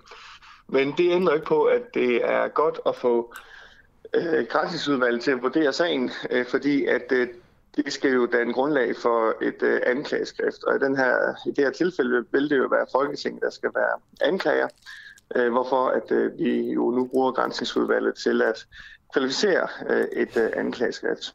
Så er der mulighed for, at I ikke vil støtte en rigsretssag mod Frederiksen, øh, når det kommer til mink? Jamen altså, øh, hvis øh, det ikke er sandt, det som regeringen har skrevet i sin egen redegørelse, om at de var advaret, og hvis de vidner, der er blevet afhørt indtil nu, øh, også har talt usandt, jamen så er det jo en anden situation. Men altså, det er jo lidt utopi at tro. Så, så altså, der er klart grundlag for en øh, rigsretssag. Altså, vi taler jo om Danmarks historiens største overgreb på civilsamfundet siden 2. verdenskrig. Så, så, så det er uomtvisteligt. Øh, og, og det øh, skal selvfølgelig forfølges, ellers så vil man jo miste øh, tiltroen til vores øh, retssamfund. Mm. Øhm, det er jo sådan, at man øh, i enhedslisten for eksempel afventer Mink-kommissionen inden man tager stilling. Hvorfor gør du ikke det? Ja, men det gør vi også. Altså, vi øh, afventer jo, inden vi i hvert fald kommer med et endeligt anklageskrift. Men ja. det er bare for, at vi gør det klart, at, at der jo på nuværende tidspunkt i hvert fald øh, helt åbenlyst er grundlag for en rigsretssag. Og så, og så kan vi jo ikke lægge os helt fast på et endeligt anklageskrift endnu. Nej, så der er grundlag for en rigsretssag. Ja. ja, okay. Men det kan, der kan komme oplysninger frem, som gør, at I ikke vil støtte en alligevel. Ja, altså så skal det jo være, fordi at alt, hvad der er kommet frem indtil nu, ikke er sandt.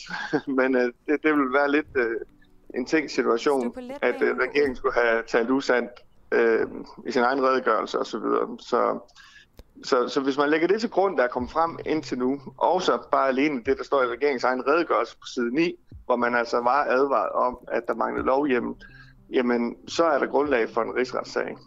Thomas Bang Danielsen, eller hvad man skulle kalde dig, minkoordfører i Venstre. Tusind tak, fordi du vil være med. Selv tak. God dag. I lige måde. Klokken er ved at være ni. Du har lyttet til Den Uafhængige. Jeg hedder Asger Jul. Morgenholdet, der har sørget for alting her til morgen, det er Mads Bjergård og Nikolaj Jul. Steffen, han sender ikke i eftermiddag klokken 16. Det er fordi, det er, øh, det er fredag, og det er, det er efterårsferie. Men øh, programmet Under Udvikling er på lige nu. Lige om lidt. Klokken 9. Tak.